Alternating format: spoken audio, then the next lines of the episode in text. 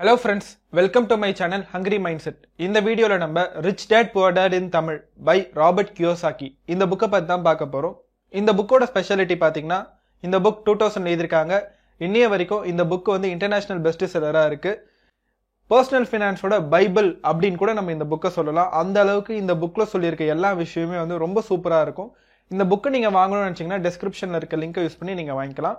வாங்க வீடியோக்குள்ளே போகலாம். ஃபர்ஸ்ட் சாப்டரில் ஆத்தர் அவருக்கு ரெண்டு அப்பா இருக்கிறதா சொல்கிறாங்க ஒருத்தர் வந்து அவரோட சொந்த அப்பா உணர்த்தர் அவர் ஃப்ரெண்டு மைக்கோட அப்பா. ராபர்ட் அண்ட் மைக் அவங்க ரெண்டு பேரும் வந்து பெஸ்ட் ஃப்ரெண்ட்ஸ் மைக்கோட அப்பா வந்து எயித்து ஃபைல் ராபர்ட்டோட அப்பா வந்து பிஹெச்டி முடிச்சிருக்காங்க. ராபர்ட்டுக்கு ஒரு குழப்பம். யார் சொல்றத அவர் கேட்கணும் அப்படின்னு சொல்லிட்டு. அவர் இந்த சாப்டர்ல சொல்லியிருக்க எல்லாமே வந்து அவரோட டூ ட்ரூ ஸ்டோரி எக்ஸ்பிளைன் பண்ணியிருப்பாங்க. எப்படி அவர் பணக்காரங்க ஆவறது அப்படின்ட்டு. ஃபர்ஸ்ட் சாப்டர்ல ஆத்தர் ஏன் நம்ம பணத்தை பத்தி படிக்கணும் அப்படின்னு சொல்றாங்க. அதுக்கு அவங்க கொடுக்குற முக்கியமான ரீசன் பாத்தீங்கன்னா ஏன்னா எந்த இன்ஸ்டியூட்லையும் உங்களுக்கு பணத்தை பற்றி சொல்லித்தர மாட்டாங்க. எல்லாரும் பணத்தை எப்படி மேனேஜ் பண்ணுறது அப்படின்னு சொல்லி தருவாங்க. பட் அந்த பணம் எப்படி ஒர்க் ஆகுது ஆர் அந்த பணத்தை எப்படி மல்டிப்ளை பண்ணுறது அப்படின்னு சொல்லி தர மாட்டாங்க. Poor person or middle class people வந்து ஃபினான்ஷியல் ஸ்ட்ரகிளோட இருக்கிறதுக்கு ரொம்ப முக்கியமான காரணமாக ஆத்தர் இதை சொல்கிறாங்க நீங்கள் ஒரு ஸ்டாட்டிஸ்டிக்ஸ் எடுத்து பார்த்தீங்கன்னா அதில் வெறும் three percent of the people தான் வர் பணக்காரங்களாக இருப்பாங்க. மீதி இருக்க ninety seven percent of the people வந்து அந்த மூணு பர்சன்டாக ஒர்க் பண்ணுவாங்க. ஆத்தர் இந்த சாப்டரில் அவங்க ரெண்டு அப்பாவுக்கும் உள்ள கேரக்டர் டிஃப்ரென்ஸை பற்றி ரொம்ப சூப்பராக சொல்லியிருப்பாங்க. ஏன்னா அவங்க ரெண்டு பேரும் அவங்கவுங்க ஃபீல்டில் சக்ஸஸ்ஃபுல்லாக இருக்காங்க. பட் பணம் சம்மந்தப்பட்ட ஃபீல்டில் ரெண்டு பேரோட பாயிண்ட் ஆஃப் வியூ வேறுபட்டு இருக்குது அதை பற்றி அவர் சொல்லியிருப்பாங்க. அவரோட போர் டேட் பார்த்தீங்கன்னா பணம் தான் எல்லா பிரச்சனைக்கும் காரணம். பணம் இருக்கவங்களாம் கெட்டவங்க. பணம்னா மரத்திலே காய்க்குது இப்படின்ற ஒரு மைண்ட் செட்டில் இருப்பாங்க.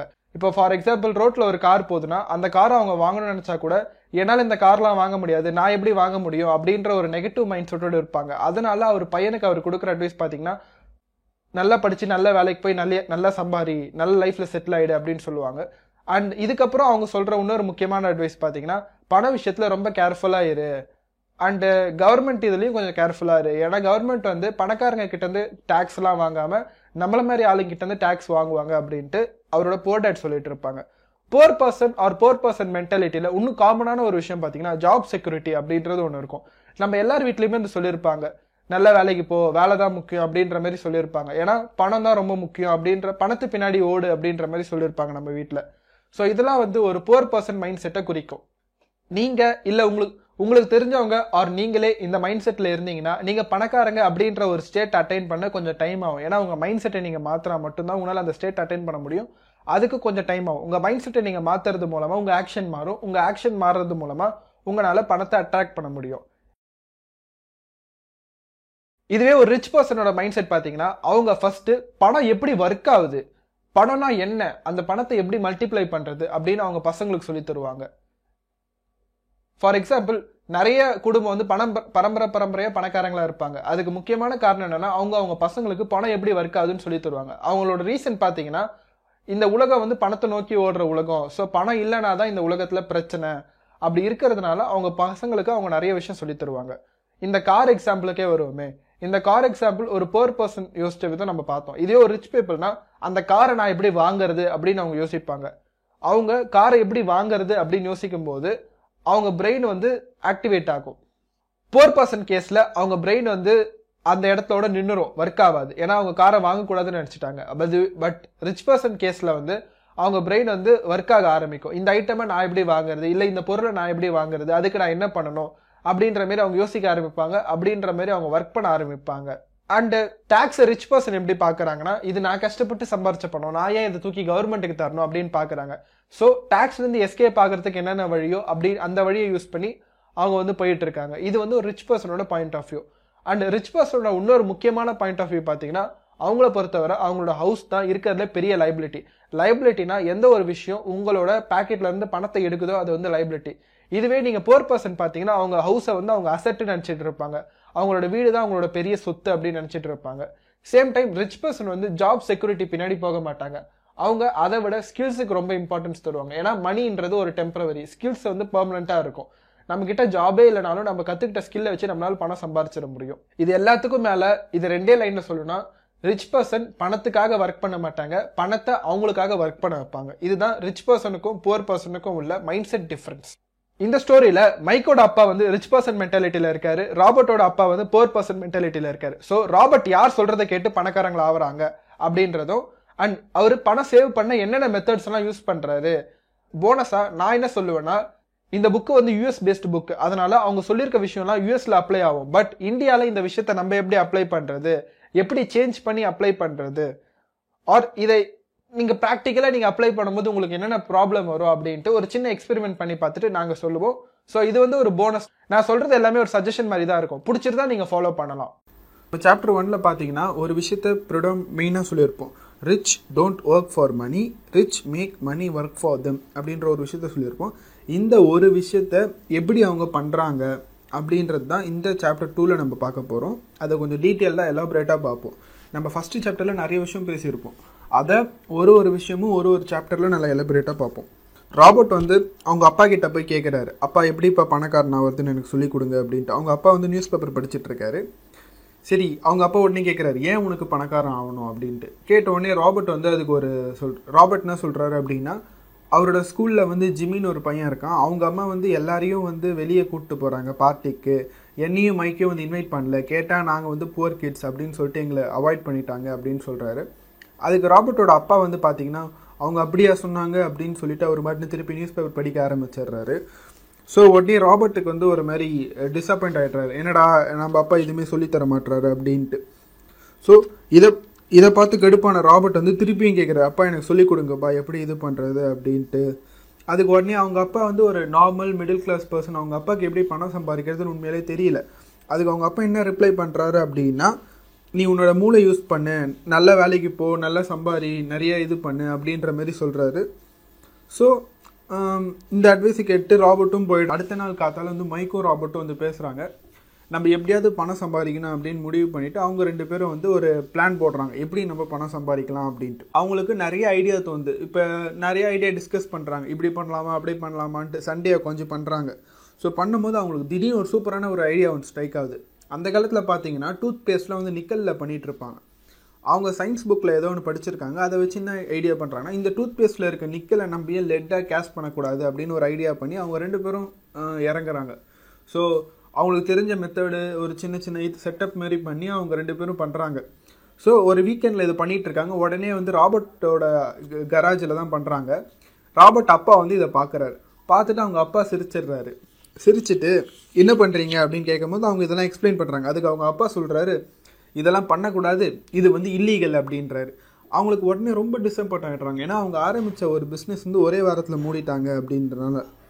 ஸோ இப்போ அப்போ தான் வந்து அவங்க அப்பாவுக்கு வந்து உண்மையிலே வந்து ராபர்ட் இவ்வளோ சீரியஸாக இருக்கான் இந்த விஷயத்தில் அப்படின்ற ஒரு விஷயம் புரியுது. அவங்க அப்பா வந்து பேசுகிறாரு உனக்கு உண்மையிலே வந்து நீ பணக்காரன் ஆகணும் ஆசைப்பட்ட அப்படின்னா நீ வந்து மைக்கோட அப்பாவை கேளு. ஏன்னா கண்டிப்பாக அவருக்கு தெரியும். ஸோ உடனே மைக் வந்து ஷாக் ஆகிடுறான் என்னது எங்கள் அப்பாவா? அப்படின்ட்டு. ஸோ அதுக்கு வந்து ராபர்ட்டோட அப்பா என்ன சொல்கிறாரு அப்படின்னா உங்கள் அப்பா வந்து ஒரு பிஸ்னஸை பில்ட் பண்ணிட்டு இருக்காரு எனக்கு உங்கள் அப்பாவும் ஒரே பேங்கர் தான் இருக்காங்க. அந்த பேங்கர் வந்து பண விஷயத்தில் உங்கள் அப்பா ரொம்பவே இன்டெலிஜென்ட் அடிக்கடி சொல்லுவாங்க அப்படின்ற மாதிரி சொல்கிறாரு ஸோ இந்த ரெண்டு பசங்களுக்கும் திருப்பி கியூரியாசிட்டி வருது. சரி ஓகே நம்ம மைக்கோட அப்பாவை கேட்கலாம் அப்படின்ட்டு.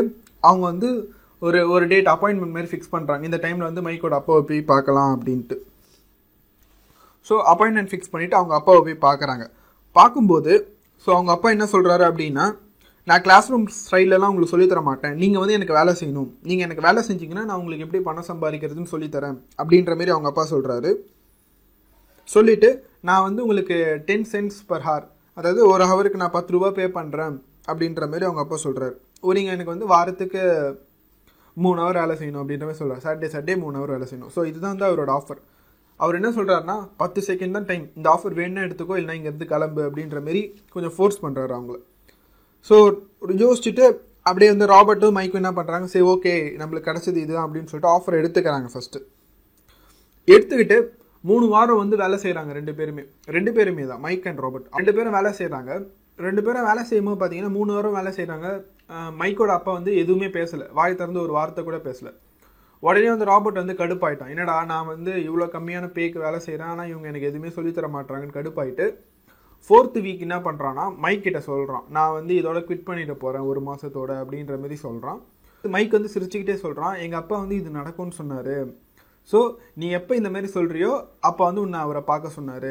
அப்படின்ற மாதிரி வந்து மைக் சொல்கிறான் சொன்னோடனே ராபர்ட்டுக்கு ஒரு ஆச்சரியம். என்னடா அப்போ நான் குவிட் பண்ணணும்னு நீங்கள் வெயிட் பண்ணிட்டு இருந்தீங்களா? அப்படின்ற மாதிரி ஒரு ராபர்ட்டுக்கு ஒரு ஆச்சரியம். அடுத்த நாள் என்னதான் சொல்கிறாங்கன்னு போய் பார்ப்போமேன்னு ராபர்ட் போய் பார்க்குறாரு பார்க்கும்போது பார்த்தீங்கன்னா மைக்கோட அப்பா வந்து ராபர்ட் என்ன சொல்றாருன்னா லைன்ல வெயிட் பண்ண சொல்றாரு.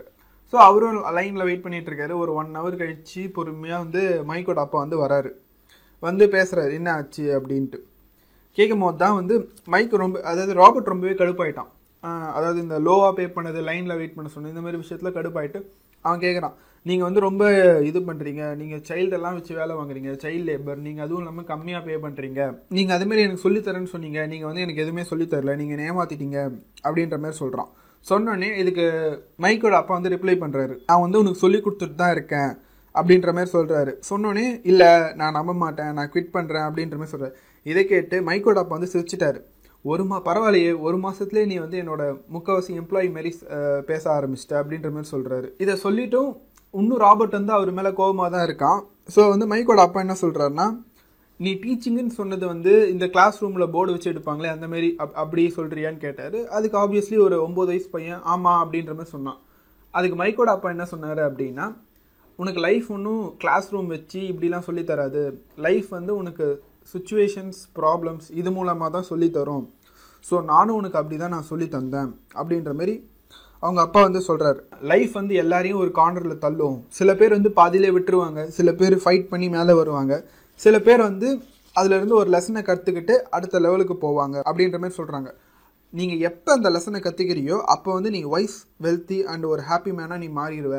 அதுக்காக தான் நான் வந்து உன்னை புஷ் பண்ணேன் அப்படின்ற மாதிரி அவங்க அப்பா வந்து ரீசன் கொடுக்குறாரு. அண்ட் கூட இன்னொரு விஷயம் சொல்கிறார் ஆர் நீ வந்து இந்த பாதியிலே கிவ் அப் பண்ணுற டைப்பாக இருந்த அப்படின்னா நீ உன் வாழ்க்கையில் கடைசி வரைக்கும் இப்படி தான் கஷ்டப்பட்டுட்டு இருக்கணும் கடைசி வரைக்கும் ஒரு பே செக் பின்னாடி ஓடிட்டே தான் இருக்கணும். நீ எப்போவுமே வந்து ஒரு ஃபினான்ஷியல் ஸ்ட்ரகிளோட தான் இருப்ப. எப் எப்படியாவது நம்மளுக்கு பணம் வந்துடும் எப்படியாவது நம்மளுக்கு பணம் வந்துடும் உட்காந்துன்னு தான் இருப்பேன் ஆனால் அது எப்படி வரும்னே உனக்கும் தெரியாது. அது வரவும் போகிறது கிடையாது அப்படின்ற மாதிரி சொல்கிறாரு ராபர்ட்டுக்கு வந்து அப்படியே அவங்க அவங்க அப்பாவை இது பண்ணுற மாதிரி இருக்கும் ஆனால் அவங்க அப்பா வந்து ராபர்ட்டோட உண்மையான அப்பா வந்து இப்படி தான் உட்காந்துட்டு இருப்பார். நம்மளுக்கு பணம் வந்துடும் பணம் வந்துடும்ட்டு ராபர்ட்டுக்கு வந்து ஓகே இவங்க சொல்கிறதுல ஏதோ ஒரு விஷயம் இருக்குது ஏதோ ஒரு point of view different difference இருக்குது அப்படின்னு சொல்லிட்டு ராபர்ட் வந்து இப்போ தான் ஒத்துக்கிறாரு.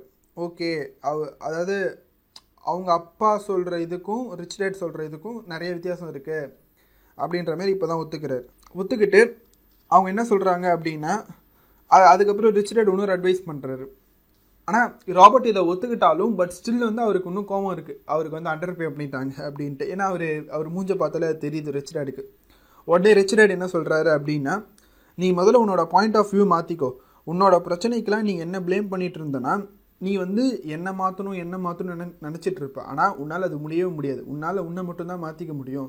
ஸோ உன்னோட பிரச்சனைக்கு நீ உன்னை மாற்றிக்க ட்ரை பண்ணி என்ன மாற்ற ட்ரை பண்ணாத. அப்படின்ற மாதிரி ரிச் டேட் சொல்கிறாரு சொன்னோடனே தான் ராபர்ட்டுக்கு வந்து ஆக்சுவலாக இது சொன்னோடனே ஒன்றுமே புரியல. அவரோட வயசுக்கு இது கொஞ்சம் பெரிய அட்வைஸ் தான் பட் ஸ்டில் அவருக்கு வந்து இது புரியவே இல்லை. ஸோ அதனால் அவர் கொஞ்சம் கன்ஃபியூஸ்டாக இருக்காரு. சொன்னோடனே ராபர்ட்டுக்கு ஒன்றுமே புரியல. உடனே ராபர்ட் என்ன கேட்குறாருன்னா எனக்கு நீங்கள் கொஞ்சம் அதிகமாச்சும் பே பண்ணுங்க அப்படின்ற மாதிரி ராபர்ட் கேட்குறாரு கேட்டோடனே வந்து ரிச்சர்ட் என்ன சொல்கிறாரு அப்படின்னா பரவாயில்லையே இப்போ வந்து நான் நான் இதுக்கு முன்னாடி ஃபயர் பண்ண எம்ப்ளாயி மாதிரி நீ பேச ஆரம்பிச்சிட்ட.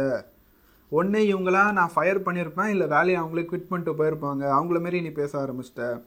அப்படின்ட்டு அவங்க அப்பா சொல்கிறாரு அதுக்கு அவங்க அப்பா கொடுக்குற ஜஸ்ட் வே ஜஸ்டிஃபிகேஷன் என்னென்னா இந்த மாரி இருக்கிறவங்க வந்து ஒரு நாள் பணம் வரும் அந்த பணம் நம்ம பிரச்சனையை தீக்கும் அப்படின்னு நினச்சிட்டு இருப்பாங்க. ஆனால் அந்த பணம் வந்து எப்போவுமே அவங்க பிரச்சனையை தீக்காதுன்றது தான் உண்மை. ஏன்னா அவங்க மைண்ட் செட் அப்படி இருக்குது அப்படின்ற மாதிரி அவங்க அப்பா சொல்கிறாரு உடனே ராபர்ட் வந்து கியூரியஸ் ஆகி கேட்குறாரு அப்போ என்னதான் அந்த பிரச்சனையை தீக்கும் அப்படின்ற மாதிரி சொல்கிறாரு உடனே வந்து மைக் அப்பா வந்து சொல்கிறாரு உன்னோட மூளை தான் இந்த பிரச்சனையை தீக்கும் அப்படின்ற மாதிரி சொல்கிறாரு சொன்னோடனே வந்து அவருக்கு ஒன்றுமே புரியல. ஐ மீன் ஒரு சின்ன பையனுக்கு எதுவுமே புரியல. அண்டு இப்போ தான் வந்து ரொம்பவே இம்பார்ட்டண்ட்டான ஒரு லெசனை வந்து மைக்கோட அப்பா ராபர்ட் கிட்ட ஷேர் பண்ணுறேன் அதான் the poor and middle class work for money the rich have money work for them. அப்படின்ற மாதிரி சொல்கிறேன் இந்த லெசனை கேட்டோன்னே ராபர்ட்டுக்கு வந்து எப்படி இருக்குன்னா அப்படியே ஒரு இது வரைக்கும் அவர் கேட்காத ஒரு விஷயத்த கேட்குற மாதிரி இருக்கு. ஏன்னா யாருமே அவர்கிட்ட அதை சொன்னதே கிடையாது. ஃபர்ஸ்ட் டைம் அவர் வாழ்க்கையில் இந்த விஷயத்தை பற்றி அவர் கேட்குறாரு. ஸோ இதை சொன்னு அவர் ரிலேட் பண்ணி பார்த்துக்கிறாரு. அவங்க அப்பாவும் இவரையும் வச்சு. So poor and middle class work for money அவங்க அப்பா வந்து பணத்துக்காக தான் வேலை செஞ்சுட்டு இருக்காரு. அப்படின்ற மாதிரி அவர் கன்ஃபார்ம் பண்ணிக்கிறாரு.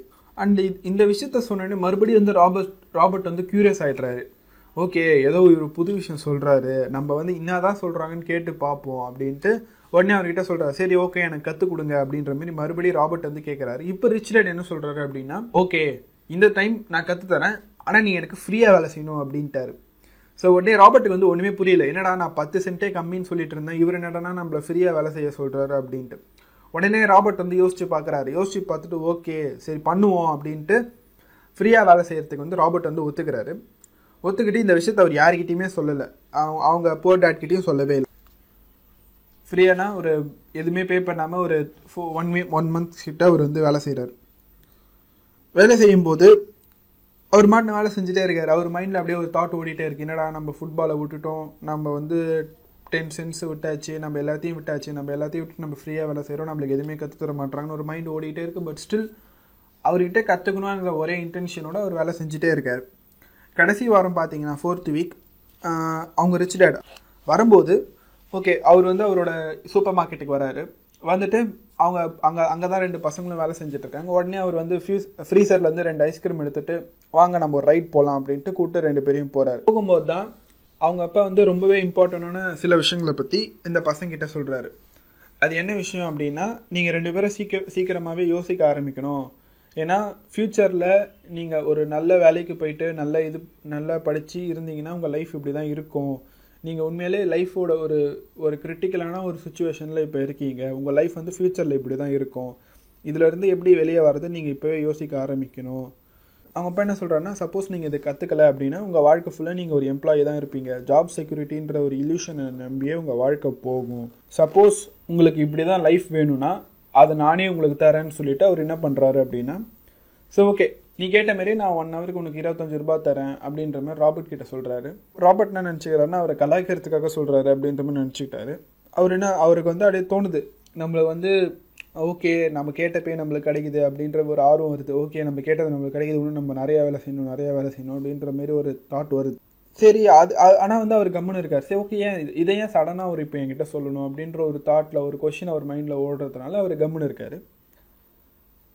அண்ட் இவர் கவர்மெண்ட் இருக்கிறத பார்த்துட்டு ரிச் டேட் வந்து இன்னும் கொஞ்சம் ஆஃபர் அதிகப்படுறாரு. சரி ஓகே நான் ஒன் ஹவருக்கு வந்து உனக்கு நூறுரூபா தரேன் அப்படின்ற மாதிரி சொல்கிறாரு அதாவது அவருக்கு ஆஃபர் ரொம்ப அதிகமாக இருக்குது இப்போ அந்த காலத்தில் படித்தவங்களே வந்து ஒன் ஹவருக்கு நூறுரூபா வாங்க மாட்டாங்க. எனக்கு போய் நூறுரூபாவா அப்படின்னு ரொம்ப அதிகமாக இருக்கவே இவர் வந்து கம்முன்னு ஆகிட்டார் ஓகே ஃபைனலாக ரிச் டேட் என்ன சொல்கிறாருன்னா சரி ஓகே நான் ஒன் ஹவருக்கு உனக்கு இரநூறுபா தரேன் அப்படின்றாரு. ஓகே ராபர்ட் வந்து இப்போ புரிஞ்சிடுச்சு ஓகே இவர் நம்மளை ஏதோ டெஸ்ட் பண்ணுறாரு இவர் வந்து சும்மா விளையாட்டுக்கு தான் சொல்கிறாரு அப்படின்ட்டு. ஸோ ஓகே ரெண்டு பேரும் கம்முனே இருக்காங்க. ராபர்ட்டும் சரி மைக்கும் சரி. ஓகே பார்த்துட்டு இதை இதை பார்த்துட்டு ரிச்சர் சொல்கிறாரு ஓகே குட் பரவாயில்ல. நீங்கள் நான் நினச்சதை விட பெட்டராக தான் இருக்கீங்க. நான் இப்படி சொல்லும்போது மோஸ்ட் ஆஃப் தி பீப்புள் என்ன சொல்லுவாங்க அப்படின்னா ஓகே ஃபைன் நான் இதை எடுத்துக்கிறேன் அப்படின்னு ஏதாவது ஒரு ஆஃபர் எடுத்துப்பாங்க. ஏன்னா ஹியூமனுக்கு வந்து பார்த்தீங்கன்னா ஃபியர் அண்ட் க்ரீட் அப்படின்னு ரெண்டு எமோஷன் இருக்குது பயம் பேராசை. இந்த ரெண்டு எமோஷன் இருக்குது இந்த ரெண்டு எமோஷன் இருக்கிறதுனால அவங்க ஏதாவது ஒன்று அக்செப்ட் பண்ணிப்பாங்க அப்படின்ற மாதிரி அவங்க அப்பா சொல்கிறாரு அண்ட் um, இதுக்கு அவர் ஒரு அவருக்கு ஒரு எக்ஸாம்பிள் சொல்கிறாரு ஃபஸ்ட்டு வந்து பார்த்தீங்கன்னா எல்லாருமே ஒரு ஒரு பயத்தினால வேலைக்கு போக ஆரம்பிப்பாங்க. நம்மளுக்கு நம்மக்கிட்ட வேலை இல்லை அப்படின்ற ஒரு பயத்தினால வேலைக்கு போவாங்க. வேலைக்கு போயிட்டு கொஞ்சம் காசு உள்ளே வர ஆரம்பித்தோடனே அவங்களுக்கு ஆசையும் வந்துடும் நம்ம இது வாங்கலாம் அது வாங்கலாம் அப்படின்ட்டு. ஸோ வர காசு அந்த ஆசைக்கு போயிடும். இதை வந்து ஃபியர் அண்ட் கிரீட் கான்செப்ட் அப்படின்ற மாதிரி சொல்கிறாங்க திருப்பி மாதத்தோட எண்டில் பார்த்தீங்கன்னா கையில் காசு இருக்கா? திருப்பி அடுத்த மாதம் வேலைக்கு போகணும் பயம் வந்துடும் திருப்பி அடுத்த மாதம் டிசையர் வரும். ஸோ இது இது ஒரு சைக்கிள் மாரி போய்கிட்டே இருக்கும். இதுதான் வந்து ஆத்தர் வந்து ரேட் ரேஸ் அப்படின்ற மாதிரி சொல்கிறாங்க அண்டு இது ரொம்ப ப்ரிடாமினண்ட்டான இருக்கிற ஒரு விஷயம் தான் இது. இந்த இஎம்ஐ கட்டுறவங்கலாம் பார்த்தீங்கன்னா இந்த விஷயம் கண்டிப்பாக இருக்கும். ஒரு ஆ ஒரு ஃபஸ்ட்டு நம்ம கையில் எதுவும் இருக்காது ஒரு பயத்தில் வேலைக்கு போவாங்க. கொஞ்சம் இன்கம் கையில் வர ஆரம்பித்தோடனே அந்த இன்கம் வச்சு இஎம்ஐயில் ஏதாவது ஒரு ப்ராடக்ட் வாங்கிடுவாங்க அப்புறம் இஎம்ஐ கட்டணும் அப்படின்ற ஒரு விஷயத்துக்காகவே வந்து அவங்க வாழ்க்கை ஃபுல்லாக வந்து ஓடுற மாதிரி ஆகிடும் ஸோ இது வந்து மிடில் கிளாஸில் பார்த்தீங்கன்னா ரொம்பவே ப்ரிடாமினண்ட்டான இருக்கிற ஒரு விஷயம் தான் இது. அண்ட் வந்து இதை வந்து ஒரு இது பண்ணுறாரு இதுக்கு ராபர்ட்டோட அப்பா இதுக்கு வந்து மைக்கோட அப்பா என்ன சொல்கிறாரு அப்படின்னா வெல் இதில் இந்த குரூப்பில் இருக்க நிறைய பேர் என்ன நினைப்பாங்க அப்படின்னா நம்மள காசு அதிகமாக வந்தால் நம்ம ப்ராப்ளம்லாம் தீந்துடும் அப்படின்ற மாதிரி யோசிப்பாங்க. பட் ஸ்டில் அவங்களுக்கு எவ்வளோ தான் காசு வந்தாலும் அவங்க ப்ராப்ளம் தீரவே தீராது. ஏன்னா அவங்களுக்கு காசு எப்போ அதிகமாக வருதோ அப்போ அவங்க ஸ்பெண்டிங்கும் அதிகமாகிடும் ஸோ அவங்க ஒரே ஸ்டேட்டில் தான் இருந்துக்கிட்டே இருப்பாங்க. ஒரு பத்தாயிரரூபா வரும்போதும் காசு அவங்ககிட்ட கம்மியாக இருக்கிற மாதிரி தான் இருக்கும். ஒரு லட்ச ரூபா அவங்ககிட்ட வரும்போதும் காசு கம்மியாக இருக்கிற மாதிரி தான் இருக்கும். அண்ட் இதுக்கு காரணம் என்னென்னா அவங்க வந்து என்ன நினச்சிட்டு இருக்காங்கன்னா அவங்களோட ஜாப் வந்து ஒரு சொல்யூஷன் அதாவது ஒரு லாங் டேர்ம் ப்ராப்ளத்துக்கு வந்து அவங்க ஜாப் தான் சொல்யூஷன் அப்படின்ற மாதிரி நினச்சிட்டு இருக்காங்க. அதாவது ஒரு ஜாப் கிடச்சிட்டா நம்ம வாழ்க்கை வந்து செக்யூர்டாக இருக்கும். நம்ம யாருக்கும் இது பண்ண வேணாம் அப்படின்ற மாரி ஒரு மைண்ட் செட்டில் அவங்க இருக்கிறதுனால அவங்க அப்படி இருக்காங்க. ஆனால் உண்மையாலே பார்த்தீங்கன்னா ஒரு ஜாப் வந்து ஒரு ஷார்ட் டேர்ம் சொல்யூஷன் தான். ஒரு லாங் டேர்ம் ப்ராப்ளத்துக்கு ஷார்ட் டேர்ம் சொல்யூஷன் தான் ஒரு ஜாப் டெம்பரவரி சொல்யூஷன் தான் ஒரு ஜாப் ஆனால் ஜாப் வந்து பர்மனெண்ட் சொல்யூஷன் கிடையாது. நிறைய பேர் அந்த பெர்மனன்ட் சொல்யூஷன் அப்படின்னு நினைக்கிறதுனால தான் அவங்க இந்த அவங்க இந்த ஸ்டேட்டில் இருக்காங்க அப்படின்றத வந்து ரிச் டேட் வந்து சொல்கிறாரு இதை வந்து அந்த பசங்களுக்கு வந்து இப்போ தான் ஓரளவுக்கு புரியுது. ஏன்னா இதை வந்து மை ராபர்ட் வந்து ஈஸியாக வந்து ரிலேட் பண்ணிக்கிறாரு. அவங்க அப்பா இப்படி தான் நினச்சிட்டு இருக்காரு. அவங்க அப்பா வந்து அடிக்கடி அவங்ககிட்ட அதான் சொல்லுவார். ஒரு நல்ல வேலைக்கு நல்லா படித்து நல்ல வேலைக்கு போயிட்டு நல்ல செட்டில் ஆகணும் லைஃப்பில் நிறைய இன்க்ரிமெண்ட்ஸ் வரணும். நிறைய ஹார்ட் ஒர்க் பண்ண அந்த வேலையில் இன்க்ரிமெண்ட்ஸ் வரும். அதுக்கப்புறம் நீ உன் வாழ்க்கையில் சூப்பராக இருக்கலாம் அப்படின்ற மாதிரி சொல்லிட்டு இருக்காரு. ஒரு அப்பா இப்படி சொல்கிறாரு இன்னொருத்தர் வந்து அதுக்கு அப்படியே கம்ப்ளீட்டாக ஆப்போசிட்டாக சொல்கிறாரு ஸோ இதெல்லாம் சொன்னோடனே தான் ராபர்ட்டுக்கு வந்து புரிய ஆரம்பிக்குது. சரி ஓகே அப்படின்னா இவங்க போகிற ரூட்டில் ஏதோ ஒரு விஷயம் இருக்குது. நம்ம தான் இது பண்ணோம் அப்படின்ட்டு. இதெல்லாம் சொல்லி இதெல்லாம் சொல்லி முடிச்சோன்னே தான் மைக்கோட அப்பா வந்து இதுக்கு உண்மையான ஒரு ரீசன் சொல்கிறாரு இவ்வளோ பெரிய பிரச்சனை இருக்குல்ல இதுக்கு என்ன தான் காரணம்னு உனக்கு தெரியுமா அப்படின்ற மாதிரி கேட்குறாரு கேட்கும் போது தான் வந்து அவர் சொல்கிறாரு இதுக்கு உண்மையான காரணம் பார்த்தீங்கன்னா இக்னோரன்ஸ் ஸோ அவங்க அப்பா என்ன சொல்கிறாருன்னா ஃபினான்ஷியல் நாலேஜில் இருக்க அறியாமை தான் இதுக்கெல்லாம் காரணம் அப்படின்னு பாயிண்ட் பண்ணுறாரு சொல்லிட்டு நீங்கள் வந்து ஒரு மணி எப்படி மேனேஜ் பண்ணுறது அப்படின்னு கற்றுக்கிட்டா தான் உங்களால் இந்த பிரச்சனையிலேருந்து வெளியே வர முடியும். ஸோ அதை கற்றுக்கோங்க அதை நான் வந்து சொல்லித்தரேன் அப்படின்னு சொல்லிட்டு அவங்க ட்ரிப்பு முடிச்சுட்டு திருப்பி வராங்க. வந்தவுடனே அவங்க அப்பா அவங்கள ஷாப்பில் விட்டுட்டு அவர் திருப்பி கிளம்பிடுறாரு. இவங்க திருப்பி ஒர்க் பண்ண ஆரம்பிக்கிறாங்க. இப்படியே ஒர்க் பண்ண கொஞ்ச நாள் இன்னொரு ஒரு மாதம் அப்படியே ராபர்ட் இப்படி ஒர்க் பண்ண ஆரம்பிக்கிறாரு. ஒர்க் பண்ணும்போது தான் அவர் ஒரு விஷயத்த நோட் பண்ணுறாரு என்ன விஷயம் அப்படின்னா அந்த ஷாப் மேனேஜர் பார்த்தீங்கன்னா ஒரு காமிக் புக்கில் இருக்க கூப்பனை மட்டும் எடுத்துகிட்டு இருக்காங்க. எடுத்துட்டு காமிக் புக்கெலாம் தூக்கி தூக்கி போட்டுட்ருக்காங்க உடனே வந்து ராபர்ட் போய் கேட்குறாரு என்ன பண்ணுறீங்க அப்படின்ட்டு. அதுக்கு அந்த மேனேஜர் என்ன சொல்கிறாங்க அப்படின்னா இந்த கூப்பனை கொடுத்தா எங்களுக்கு டிஸ்கவுண்ட் கிடைக்கும் அப்படின்னு சொல்லிட்டு இந்த காமிக் புக்கெலாம் நாங்கள் தூக்கி போட்டுருவோம் அப்படின்ட்டாங்க. உடனே ராபர்ட் வந்து அவங்கக்கிட்ட ரெக்வஸ்ட் பண்ணி இந்த காமிக் புக்கை நான் வச்சுக்கலாமா? அப்படின்னு கேட்குறாங்க சின்ன பையன் அப்படின்றதுனால அவங்களும் சரி ஓகே நீ வச்சுக்கோ அப்படின்றாங்க. நான் யார்கிட்டையும் விற்கக்கூடாது அப்படின்னு சொல்லிட்டு ஒரு கண்டிஷனோட வச்சுக்க சொல்கிறாங்க சரி ஓகே உடனே ராபர்ட் என்ன பண்ணுறாரு அப்படின்னா ஒரு ஒரு மாதம் என்ன பண்ணுறாருன்னா இந்த புக்கெல்லாம் கலெக்ட் பண்ணுறாரு இந்த மாதிரி யார் யார்கிட்ட அவரால் கலெக்ட் பண்ண முடியும் எல்லாருக்கிட்டையும் கலெக்ட் பண்ணி ஒரு ஒரு மாதத்தில் வந்து ஒரு கராஜில் லைப்ரரி மாரி ஓப்பன் பண்ணுறாரு காமிக் லைப்ரரி மாரி. அந்த டைமில் பார்த்தீங்கன்னா ஒரு காமிக் புக் பத்து ரூபாய் இருக்குது அப்படின்னா அவர் ஜஸ்ட் ஒரு ரூபா சார்ஜ் பண்ணுறாரு ஸோ ஒரு காமிக் புக்குக்கு வந்து ஒரு ரூபா நீங்கள் வந்து ஒன் ஹவர் எது வேணால் படிச்சுக்கலாம் அந்த டைமில் ஸோ வந்து ஒரு ஸ்டூடெண்ட்டுக்கு வந்து ஒரு ரூபான்றது ரொம்பலாம் அப்போயே ரொம்ப சின்ன காசு தான். ஸோ ஒரு ஸ்டூடெண்ட் வந்து ஒரு ரூபா பே பண்ணி ஒன் ஹவர் படிச்சுக்கலாம். நம்ம வந்து பத்து காமிக் புக் வாங்குற இது இதை வச்சு நம்ம பத்து காமிக் புக் இது பண்ணிக்கலாம் அப்படின்ற ஒரு மைண்ட் செட்டில் நிறைய பேர் நிறைய காமிக் புக் இருக்குது ஸோ வந்து படிக்கலான்ட்டு ஒரு ஆர்வத்தில் ஒன் ஹவருக்கு ஒரு ரூபான்னு சார்ஜ் பண்ணுறாரு ஸோ ஒரு கராஜில் இது பண்ணிவிட்டு அவங்க சிஸ்டரையே வந்து இதுக்கு இன்சார்ஜ் மாதிரி போட்டுட்டு அவர் பண்ணுறாரு பண்ணும்போது இதை லான்ச் பண்ணுறாரு அவர் ஸ்கூலில் நல்லா பாப்புலர் ஆகுது. வெளி ஸ்கூலில் நல்லா பாப்புலர் ஆகுது. அதே மாதிரி ஒரு ஒரு ஸ்கூலில் பாப்புலர் ஆகி நல்லா ஃபேமஸ் ஆகுது. அவருக்கு உடனே கொஞ்சம் காசு வர ஆரம்பிக்குது. உடனே அவர் யோசிக்கிறார் ஓகே இது நல்லா தான் இருக்கு நல்லா தான் இருக்கு அப்படின்ட்டு ராபர்ட் வந்து இதை கொஞ்சம் கொஞ்சமாக டெவலப் பண்ணுறாரு ஸோ அவருக்கும் ஒரு சின்ன சின்ன கேஷ் ஃப்ளோ வந்துட்டே இருக்கு இதில் இருந்து. அவர் உடனே ஒரு ஆச்சரியப்படுறாரு. ஓகே நம்ம இது வந்து நல்ல மெத்தட் அப்படின்றாரு. உடனே வந்து அடுத்த ஒரு ப்ராப்ளம் வந்து இதாகுது. ஸோ வேற ஒரு ஸ்கூல் பையன் கூட பிரச்சனை ஆகிட்டு இந்த பிஸ்னஸ் வந்து ஷட் டவுன் பண்ணுற மாதிரி ஆகுது. அதுதான் அவர் ரெண்டாவது அவரோட ரெண்டாவது பிஸ்னஸ் ஷட் டவுன் ஆகுது. சின்ன பையன் தான் பட் ஸ்டில் அவரோட டெக்னிக்கலி இது அவரோட ரெண்டாவது பிஸ்னஸ் இதுவும் ஷட் டவுன் ஆகுது. பண்ணிட்ட உடனே இந்த ஐடியா வந்து அவர் போய் ரிச்சர்ட் கிட்ட சொல்கிறார் இப்போ ரிச்சர்டுக்கு வந்து ஒரே ஆச்சரியம் ஆக்சுவலி பரவாயில்ல நம்ம சொன்ன விஷயத்தை இவங்க கரெக்டாக புரிஞ்சுக்கிட்டாங்க அப்படின்ட்டு ரிச்சர்டு வந்து உடனே இது பண்ணுறாரு பாராட்டுறார். ஓகே ஃபைன் இதுதான் விஷயம். இது இப்படி தான் பணத்தை வந்து உங்களுக்காக நீங்கள் வேலை செய்ய வைக்கணும். இதனால தான் நான் வந்து உங்களை ஃப்ரீயாக வேலை செய்ய சொன்னேன். நான் உங்களை ஃப்ரீயாக வேலை செய்ய சொன்னதுனால நீங்கள் வந்து அந்த டைம் ஐ மீன் நீங்கள் ஃப்ரீயாக வேலை செஞ்சீங்க ஸோ உங்களுக்கு வேறு சோர்ஸ் கிடையாது. அதாவது உங்களை ஒரு ட- ஒரு ஒரு கார்னரில் வந்து புஷ் பண்ணால் தான் நீங்கள் அதுலேருந்து ஏதாவது ஒரு லெசனை கற்றுப்பீங்க அப்படின்ட்டு ரிச்சர்ட் வந்து இந்த இதை முடிக்கிறாரு.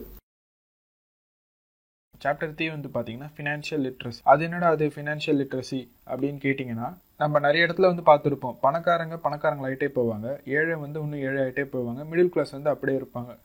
ஸோ அப்போ பணக்காரங்களுக்கு தெரிஞ்ச ஏதோ ஒரு விஷயம் பார்த்தீங்கன்னா மிடில் கிளாஸ் அண்ட் புவர் பீப்புளுக்கு வந்து தெரியாமல் இருக்கும். அது என்ன விஷயம் அப்படின்றது தான் இந்த வீடியோவில் நம்ம பார்க்க போகிறோம் இதுக்கு ஒரு எக்ஸாம்பிளில் இருந்து நான் ஆரம்பிக்கலாம். நம்ம வீட்டில் அடிக்கடி சொல்கிற ஒரு விஷயம் என்னன்னு பார்த்தீங்கன்னா நீ வந்து நிறைய பணம் சம்பாரி நல்ல வேலைக்கு போ நிறைய சம்பாரி நிறைய சம்பாரி அப்படின்ற மாதிரி எல்லார் வீட்லேயும் சொல்கிற ஒரு காமனான அட்வைஸ் ஆனால் ஆத்தர் என்ன சொல்கிறாரு அப்படின்னா நீங்கள் எவ்வளோ சம்பாதிக்கிறீங்க அப்படின்றது முக்கியமே கிடையாது. நீங்கள் எவ்வளோ சேர்த்து வைக்கிறீங்க அப்படின்றது தான் முக்கியம். இப்போ சில பேர் பார்த்தீங்கன்னா பத்தாயிரரூபா ரூபாய் சம்பாதிப்பாங்க அஞ்சாயிரம் ரூபாய் சேர்த்து வைப்பாங்க. சில பேர் பார்த்தீங்கன்னா முப்பதாயிரரூபா சம்பாரிச்சிட்டு அஞ்சாயிரரூபா அஞ்சாயிரம் ரூபாய் கூட சேர்த்து வைக்காம இருப்பாங்க. அப்போ இந்த பத்தாயிரரூபா சம்பாதிக்கிறவங்க வந்து இந்த முப்பதாயிரரூபா சம்பாதிக்கிறவங்களோட ஃபினான்ஷியலி லிட்ரேட் அப்படின்னு சொல்லுவாங்க. அதாவது இப்போ எல்லா இடத்துலையும் பார்த்தீங்கன்னா எப்படி சீக்கிரமாக பணம் சம்பாதிக்கிறது எப்படி சீக்கிரமாக பணக்காரன் ஆகுறது இப்படின்ற மாதிரி தான் ஒரு விஷயத்த டார்கெட் பண்ணுறாங்க தவிர நம்ம என்ன தான் பணக்காரன் ஆகினாலும் நம்மளுக்கு வந்து அந்த ஸ்பெண்டிங் ஹேபிட் அது வந்து ஒழுங்காக இல்லைன்னா இப்போ நம்ம கையில் ஒரு லட்ச ரூபாய் திடீர்னு வருது அப்படின்னா இப்போ ஃபார் எக்ஸாம்பிள் நீங்கள் லாட்ரி எடுத்துக்கலாமே. நிறைய பேர் பார்த்தீங்கன்னா லாட்ரி ஜெயிப்பாங்க. லாட்ரி ஜெயிக்கிற சான்ஸ் கம்மியாக இருந்தாலும் திடீர்னு அவங்க கையில் ஒரு ஒரு லட்ச ரூபாய் வந் வருது அப்படின்னா அதை வந்து எவ்வளோ எவ்வளோ சீக்கிரம் வந்துச்சு அதை விட சீக்கிரமாக அவங்க செலவு பண்ணுருவாங்க ஏன்னா அந்த ஒரு லட்ச ரூபாவும் அவங்க சம்பாதிக்க கஷ்டப்படல. சேம் டைம் வந்து பார்த்தீங்கன்னா அவங்களோட ஸ்பெண்டிங் ஹேபிட் வந்து புவராக இருக்கிறதுனால எத் வந்த பணத்தை எங்கே ஸ்பெண்ட் பண்ணணும்னு தெரியாமல் தப்பான இடத்துல ஸ்பெண்ட் பண்ணி திருப்பி போயிடுவாங்க. அதே மாதிரி இதுக்கு நேர்மேராக பார்த்தீங்கன்னா இப்போ ஒரு ஒரு நல்ல பணக்காரங்க இருக்காங்க கஷ்டப்பட்டு மேலே வந்தாங்க. திடீர்னு ஒரு இடத்துல வந்து சறுக்கி கீழே போயிட்டு திருப்பி பேங்க் வரைக்கும் போயிட்டாங்க அப்படின்னா திருப்பி எவ் எவ்வளோ ஐ மீன் எந்த லெவலில் இருந்தாங்களோ அதை விட அவங்க மேலே போவாங்க. ஏன்னா அவங்களுக்கு வந்து அந்த பணம் எப்படி ஒர்க் ஆகுது அப்படின்றது தெரிஞ்சிருக்கு. வர பணத்தை வச்சு என்ன பண்ணணும் அப்படின்றது தெரிஞ்சிருக்கு. இதுக்கு நல்ல எக்ஸாம்பிள் அப்படின்னு பார்த்தீங்கன்னா ரிச்சர்ட் பிரான்சன் சொல்லலாம் அண்டு ஈலான் மஸ்க் இவங்க எல்லாருமே வந்து பேங்க் வரைக்கும் போயிட்டு ஜஸ்ட் மிஸ்ல எஸ்கேப் ஆகி திருப்பி வந்து பழைய நிலைமைக்கு வந்தவங்க தான். சரி. யோ அப்படி என்னதான் அந்த ஒரு விஷயம் அப்படின்னு கேட்டிங்கன்னா difference between asset and liability. ஒரு ஆசெட்னா என்ன லைபிலிட்டினா என்ன அப்படின்றது தான் ஃபர்ஸ்ட் லெசன் இது தான் நம்ம ப்ரிடாமினண்ட்டாக புரிஞ்சுக்கணும். ஏன்னா ஒரு பணம் எப்படி ஒர்க் ஆகுது அப்படின்னு நம்ம தெரிஞ்சுக்கணும்னா முதல்ல நம்மளோட அசெட்னா என்ன நம்மளோட லைபிலிட்டினா என்ன அப்படின்னு தெரிஞ்சுக்கணும். ஆசெட்னா எதுவும் கிடையாது. சொத்துனா அசெட்டு செலவுனா லைபிலிட்டி அப்படின்னு சொல்லலாம். ஸோ சிம்பிளாக சொல்லணும் அப்படின்னா ஆசெட்னா என்னன்னா உங்கள் பாக்கெட்டுக்கு எது பணத்தை கொண்டு வருதோ அது ஆசெட் உங்கள் பாக்கெட்லேருந்து எது பணம் எடுக்குதோ அது வந்து லைபிலிட்டி சரி இது நான் ஒரு எக்ஸாம்பிள் வச்சு சொன்னால் இன்னும் ரொம்ப ஈஸியாக புரியும். I mean big Indian dream வச்சே நான் சொல்கிறேன் ஒரு முக் இந்தியாவில் இருக்க முக்காவாசி பேரோட பெரிய கனவு பார்த்தீங்கன்னா தனக்குன்னு சொந்தமாக ஒரு வீடு வாங்குறது தான் அவங்களோட பெரிய கனவு. ஆனால் இந்த வீடு ஒரு லைபிலிட்டி அப்படின்றது இங்கே இருக்க பாதி பேருக்கு தெரியாது. லைபிலிட்டினா எதுவும் இல்லை. ஒரு வீடு பார்த்தீங்கன்னா உங்கள் உங்கள் பாக்கெட்லேருந்து பணம் தான் எடுக்கும். ஃபார் எக்ஸாம்பிள் வீடு வாங்குனீங்கன்னா டேக்ஸ் கட்டணும்.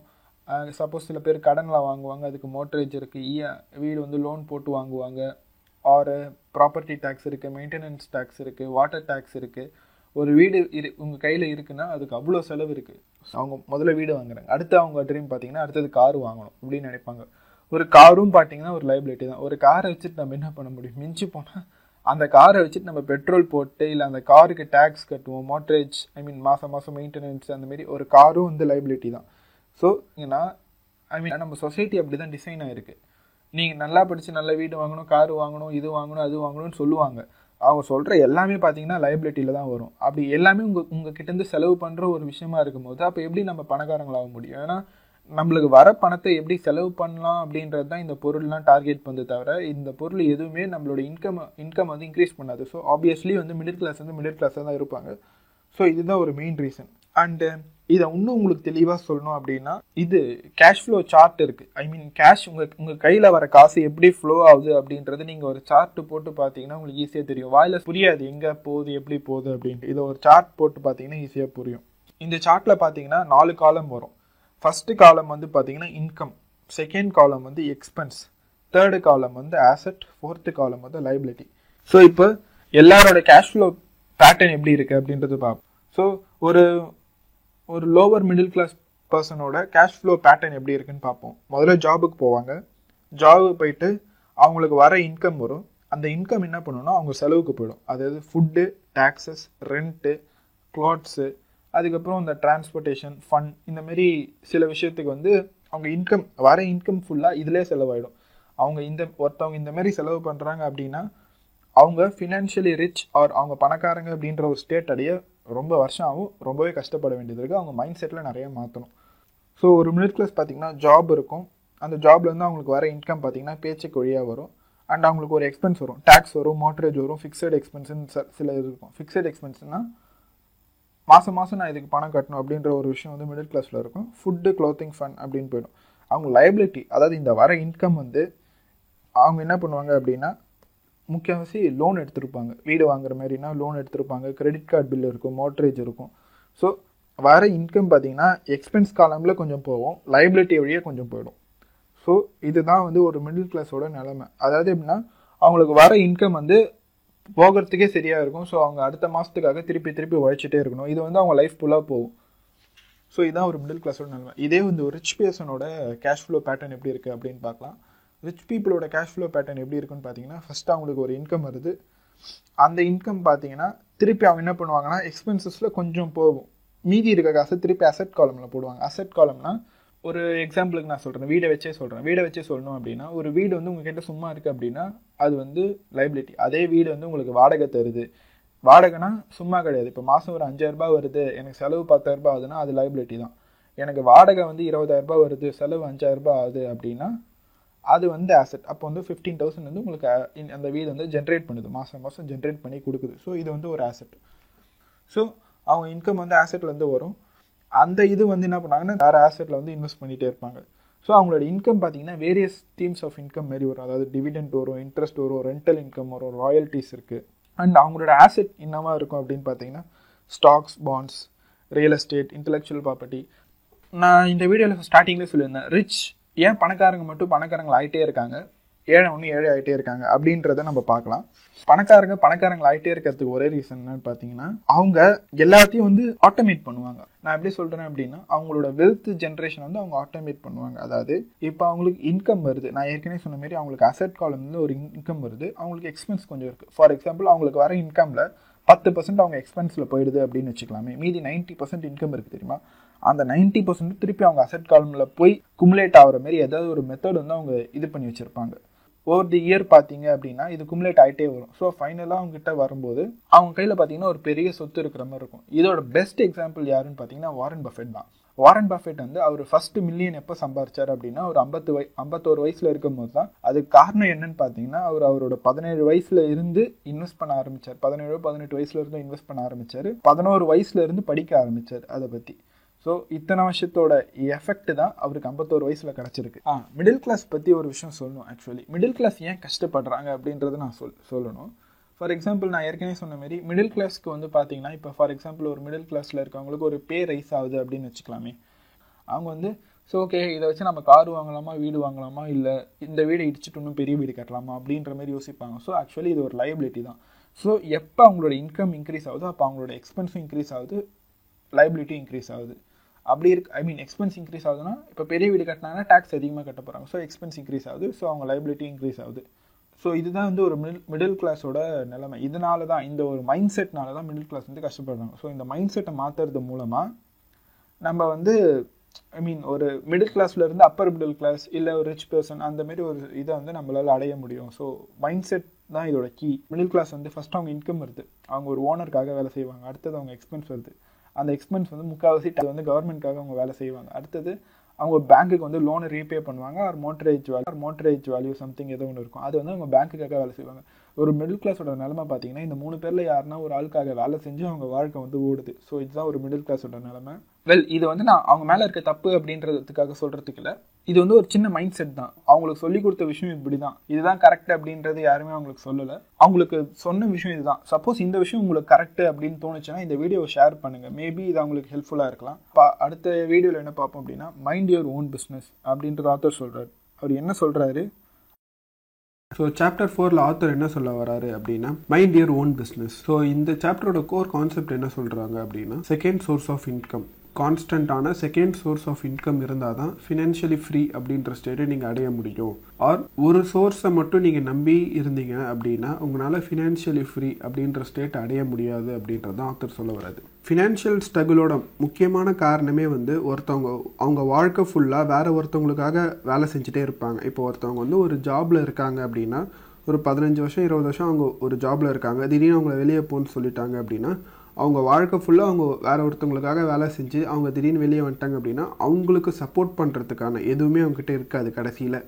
ஸோ இதுதான் ஃபினான்ஷியல் ஸ்ட்ரகிளோட முக்கியமான பிரச்சனையை ஆத்தர் சொல்கிறாரு ஸோ இன்றைக்கி நிலமையில பார்த்தீங்கன்னா எல்லாருமே வந்து ஒரு ப்ரொஃபஷனல் ஸ்கில்ஸை நோக்கி ஓடிட்டுருக்காங்க நான் வந்து இந்த விஷயம் கற்றுக்கணும் அந்த விஷயம் கற்றுக்கணும் அப்படின்றத நோக்கி ஓடிட்டுருக்காங்க ஸோ அவங்க நிறைய கற்றுக்க கற்றுக்க அவங்க என்ன ஆவாங்க அப்படின்னா அவங்க வந்து ஒர்க் ஃபோர்ஸில் தான் என்டர் ஆவாங்க. ஒர்க் ஃபோர்ஸில் ஒரு ஒர்க்கிங் லேபராக தான் இருப்பாங்க. காசுக்காக வேலை செய்கிற ஒரு நார்மலான ஆளாக தான் அவங்களால இருக்க முடியும். நீங்கள் பெரிய பெரிய டாக்டர் எடுத்துக்கிட்டாலும் அவங்களும் இது கீழே தான் வருவாங்க. அண்டு இதில் இன்னொரு முக்கியமான விஷயம் என்ன அப்படின்னு பார்த்தீங்கன்னா ninety percent of the people வந்து பார்த்தீங்கன்னா மற்றவங்கள பணக்காரங்களாக்கிறதுக்காக அவங்க டைமை வந்து அவங்க ஸ்பெண்ட் பண்ணிகிட்டு இருக்காங்க. இப்போ ஒர்க் பண்ணுறாங்கன்னா அவங்க ஆப்வியஸ்லி அவங்களோட டைமை ஸ்பெண்ட் பண்ணி அவங்களோட ஓனரை வந்து பணக்காரங்க ஆக்கிட்டே இருக்காங்க. இதுலேருந்து என்ன சொல்ல வரேன் அப்படின்னா நீங்கள் ஒர்க்கே பண்ணக்கூடாது அப்படின்ற மாரி ஒரு கான்செப்ட்டுக்கு நான் சொல்ல வரல. ஏன்னா ஃபினான்ஷியலி இந்த சொசைட்டியில் இருக்கணும் அப்படின்னா ஒரு ஒர்க்கோ இல்லை ஏதோ ஒரு சோர்ஸ் ஆஃப் இன்கமோ எல்லாருக்கும் வந்து தேவைப்படும். ஸோ முக்கால்வாசி பேருக்கு அந்த சோர்ஸ் ஆஃப் இன்கம் ஒர்க்கு அப்படின்னு இருக்கும்போது நம்ம அதை எதுவுமே பண்ண முடியாது. ஸோ இதுக்கு நம்ம என்ன பண்ணலாம் அப்படின்னா ஒரு சைடு ஹசில் ஒரு சைடு இன்கம் வர மாதிரி ஏதாவது ஒரு விஷயத்தை வந்து ஸ்டார்ட் பண்ணலாம். டே டைமில் ஒரு ஜாப் போயிட்டே இருக்கலாம். பட் ஸ்டில் ஈவினிங் டைம்லேயோ இல்லை ஒரு பார்ட் டைம்லேயோ ஏதோ ஒரு சின்ன வேலை செஞ்சு ஏதோ ஒரு இன்கம் வர மாதிரி அதாவது அந்த பிடிச்ச வேலையாக இருக்கணும் அந்த செய்கிற வேலை. சில பேர் வந்து பார்த்தீங்கன்னா ஜாபே பிடிக்காம தான் செய்வாங்க. ஸோ இந்த பார்ட் டைமில் செய்கிற வேலையும் பிடிக்காம செய்கிறாங்க அப்படின்னா பிடிக்காத வேலை செஞ்சே வாழ்க்கை ஃபுல்லாக ஓடிடும் ஸோ அப்படி இல்லாமல் அவங்க பிடிச்ச வேலையை செஞ்சு அதுலேருந்து எப்படி காசு சம்பாதிக்கிற மாதிரி ஏதாவது ஒரு சைடு ஹசில் மாரி ஸ்டார்ட் பண்ணாங்க அப்படின்னா அது ஒரு நல்ல செகண்டரி சோர்ஸ் ஆஃப் இன்கமாக அவங்களுக்கு இருக்கும். ஸோ ஓவர் தி டைம் பார்த்தீங்கன்னா இன்கேஸ் இந்த செகண்டரி சோர்ஸ் வந்து நல்லா டெவலப் ஆகுது அப்படின்னா அவங்க ப்ரைமரி இன்கம் ஜாபை விட்டுட்டே அவங்க இதையே வந்து ஃபுல் டைமாக கூட பார்க்கலாம். ஸோ ஆத்தர் இந்த விஷயத்துக்கு சொல்கிற சொல்யூஷன் பார்த்தீங்கன்னா இதுதான். இந்த சாப்டரில் பார்த்தீங்கன்னா ஆத்தர் ஒரு கதை சொல்லியிருப்பார். அதாவது மெக்டொனால்ட்ஸ் ஓனரோட கதை. மெக்டொனால்ட்ஸ் ஓனர் வந்து நம்ம எல்லாரும் வந்து மெக்டொனால்ட்ஸ் ஓனர் என்ன வேலை செய்கிறாங்க அப்படின்னு நினச்சிட்டு இருப்போம்னா அவங்க வந்து ஹேம்பர்கர் தான் விற்கிறாங்க அப்படின்ற மாதிரி நிறைய பேர் நினச்சிட்டு இருப்பாங்க. ஆனால் அவங்களோட ப்ரைமரி பிஸ்னஸ் அப்படின்னு நீங்கள் பார்த்தீங்கன்னா அது ஹேம்பர்கர் விற்கிறது கிடையாது. ரியல் எஸ்ட் ஆக்சுவலாக மெக்டொனால்ட்ஸ்ன்றது ஹேம்பர்கர் அந்த ஃப்ரான்ச்சைஸ் மூலமாக அவங்க ரியல் எஸ்டேட் தான் அக்வயர் பண்ணுறாங்க அதாவது இந்த ஃப்ரான்ச்சைஸ்க்குள்ளே யாரெல்லாம் என்ட்ரு ஆகுறாங்களோ அவங்களோட லேண்டும் வந்து இந்த கம்பெனிக்கு தான் சொந்தம் அப்படின்ற ஸோ இப்போ கரண்ட்டாக world's largest single real estate owner அப்படி யாருன்னு பார்த்தீங்கன்னா மெக்டொனால்ட்ஸோட ஓனர் தான் வேர்ல்ட்ஸ் லார்ஜஸ்ட் ரியல் எஸ்டேட் வச்சுருக்காங்க. ஸோ அவங்களோட பிஸ்னஸ் பார்த்தீங்கன்னா ரியல் எஸ்டேட் அவங்களோட ஜாப் பார்த்தீங்கன்னா ஹேம்பர்கர் விற்கிறது ஸோ ஜாபுக்கும் ஒரு பிஸ்னஸ்க்கும் உள்ள ஒரு வித்தியாசத்தை வந்து ப்ரைமரியாக அண்டர்ஸ்டாண்ட் பண்ணிக்கணும். நிறைய பேர் வந்து நீங்கள் என்ன பிஸ்னஸ் பண்ணுறீங்க அப்படின்னு கேட்டால் அவங்க செய்கிற ஜாப் சொல்லுவாங்க. நான் டாக்டராக இருக்கேன் நான் இன்ஜினியராக இருக்கேன் அப்படின்வாங்க அது வந்து அவங்க பிஸ்னஸ் கிடையாது. அது வந்து அவங்களோட ஜாப் ஸோ இதில் ஆத்தர் சொல்கிற இன்னொரு முக்கியமான விஷயம் பிஸ்னஸ்னால் செல்ஃப் எம்ப்ளாய்டு அப்படின்ற ஒரு கான்செப்ட் இருக்குது சில பேர் வந்து பார்த்திங்கன்னா அவங்க செய்கிற வேலையை நம்பி தான் அவங்களுக்கு காசு வரும். எதுவாக வேணா இருக்கட்டும். அவங்க ஒரு கடை வச்சுருப்பாங்க. யார் கடை வச்சாங்களோ அவங்களே உட்காந்து அதில் வேலை செஞ்சுட்டு இருப்பாங்க. ஆர் அவங்க வந்து ஒரு கிளினிக் வச்சுருப்பாங்க இல்லை ஒரு சர்வீஸ் சென்டர் வச்சுருப்பாங்க எப்படி வேணா இருக்கட்டும். அவங்க எவ்வளோ வேலை செய்கிறாங்களோ அதுக்கேற்ற அதுக்கு ப்ரொபோஷனேட்டாக தான் அவங்களுக்கு இன்கம் வரும். அப்படி வந்துச்சுன்னா அது வந்து பிஸ்னஸ் கிடையாது அது வந்து ஜாப் ஏன்னா இந்த இடத்துல ஓனர் வந்து வேலை செய்கிறாங்க ஸோ ஓனர் எப்போ வேலை செய்கிறாங்களோ அது வந்து ஜாபாக மாறிடும். பிஸ்னஸ்னா என்னென்னா அந்த ஓனரோட ப்ரெசன்ஸ் இருக்குதோ இல்லையோ வர இன்கம் வந்து வந்துக்கிட்டே இருக்கணும். அவங்க வேலை செஞ்சாலும் சரி செய்யலைனாலும் சரி.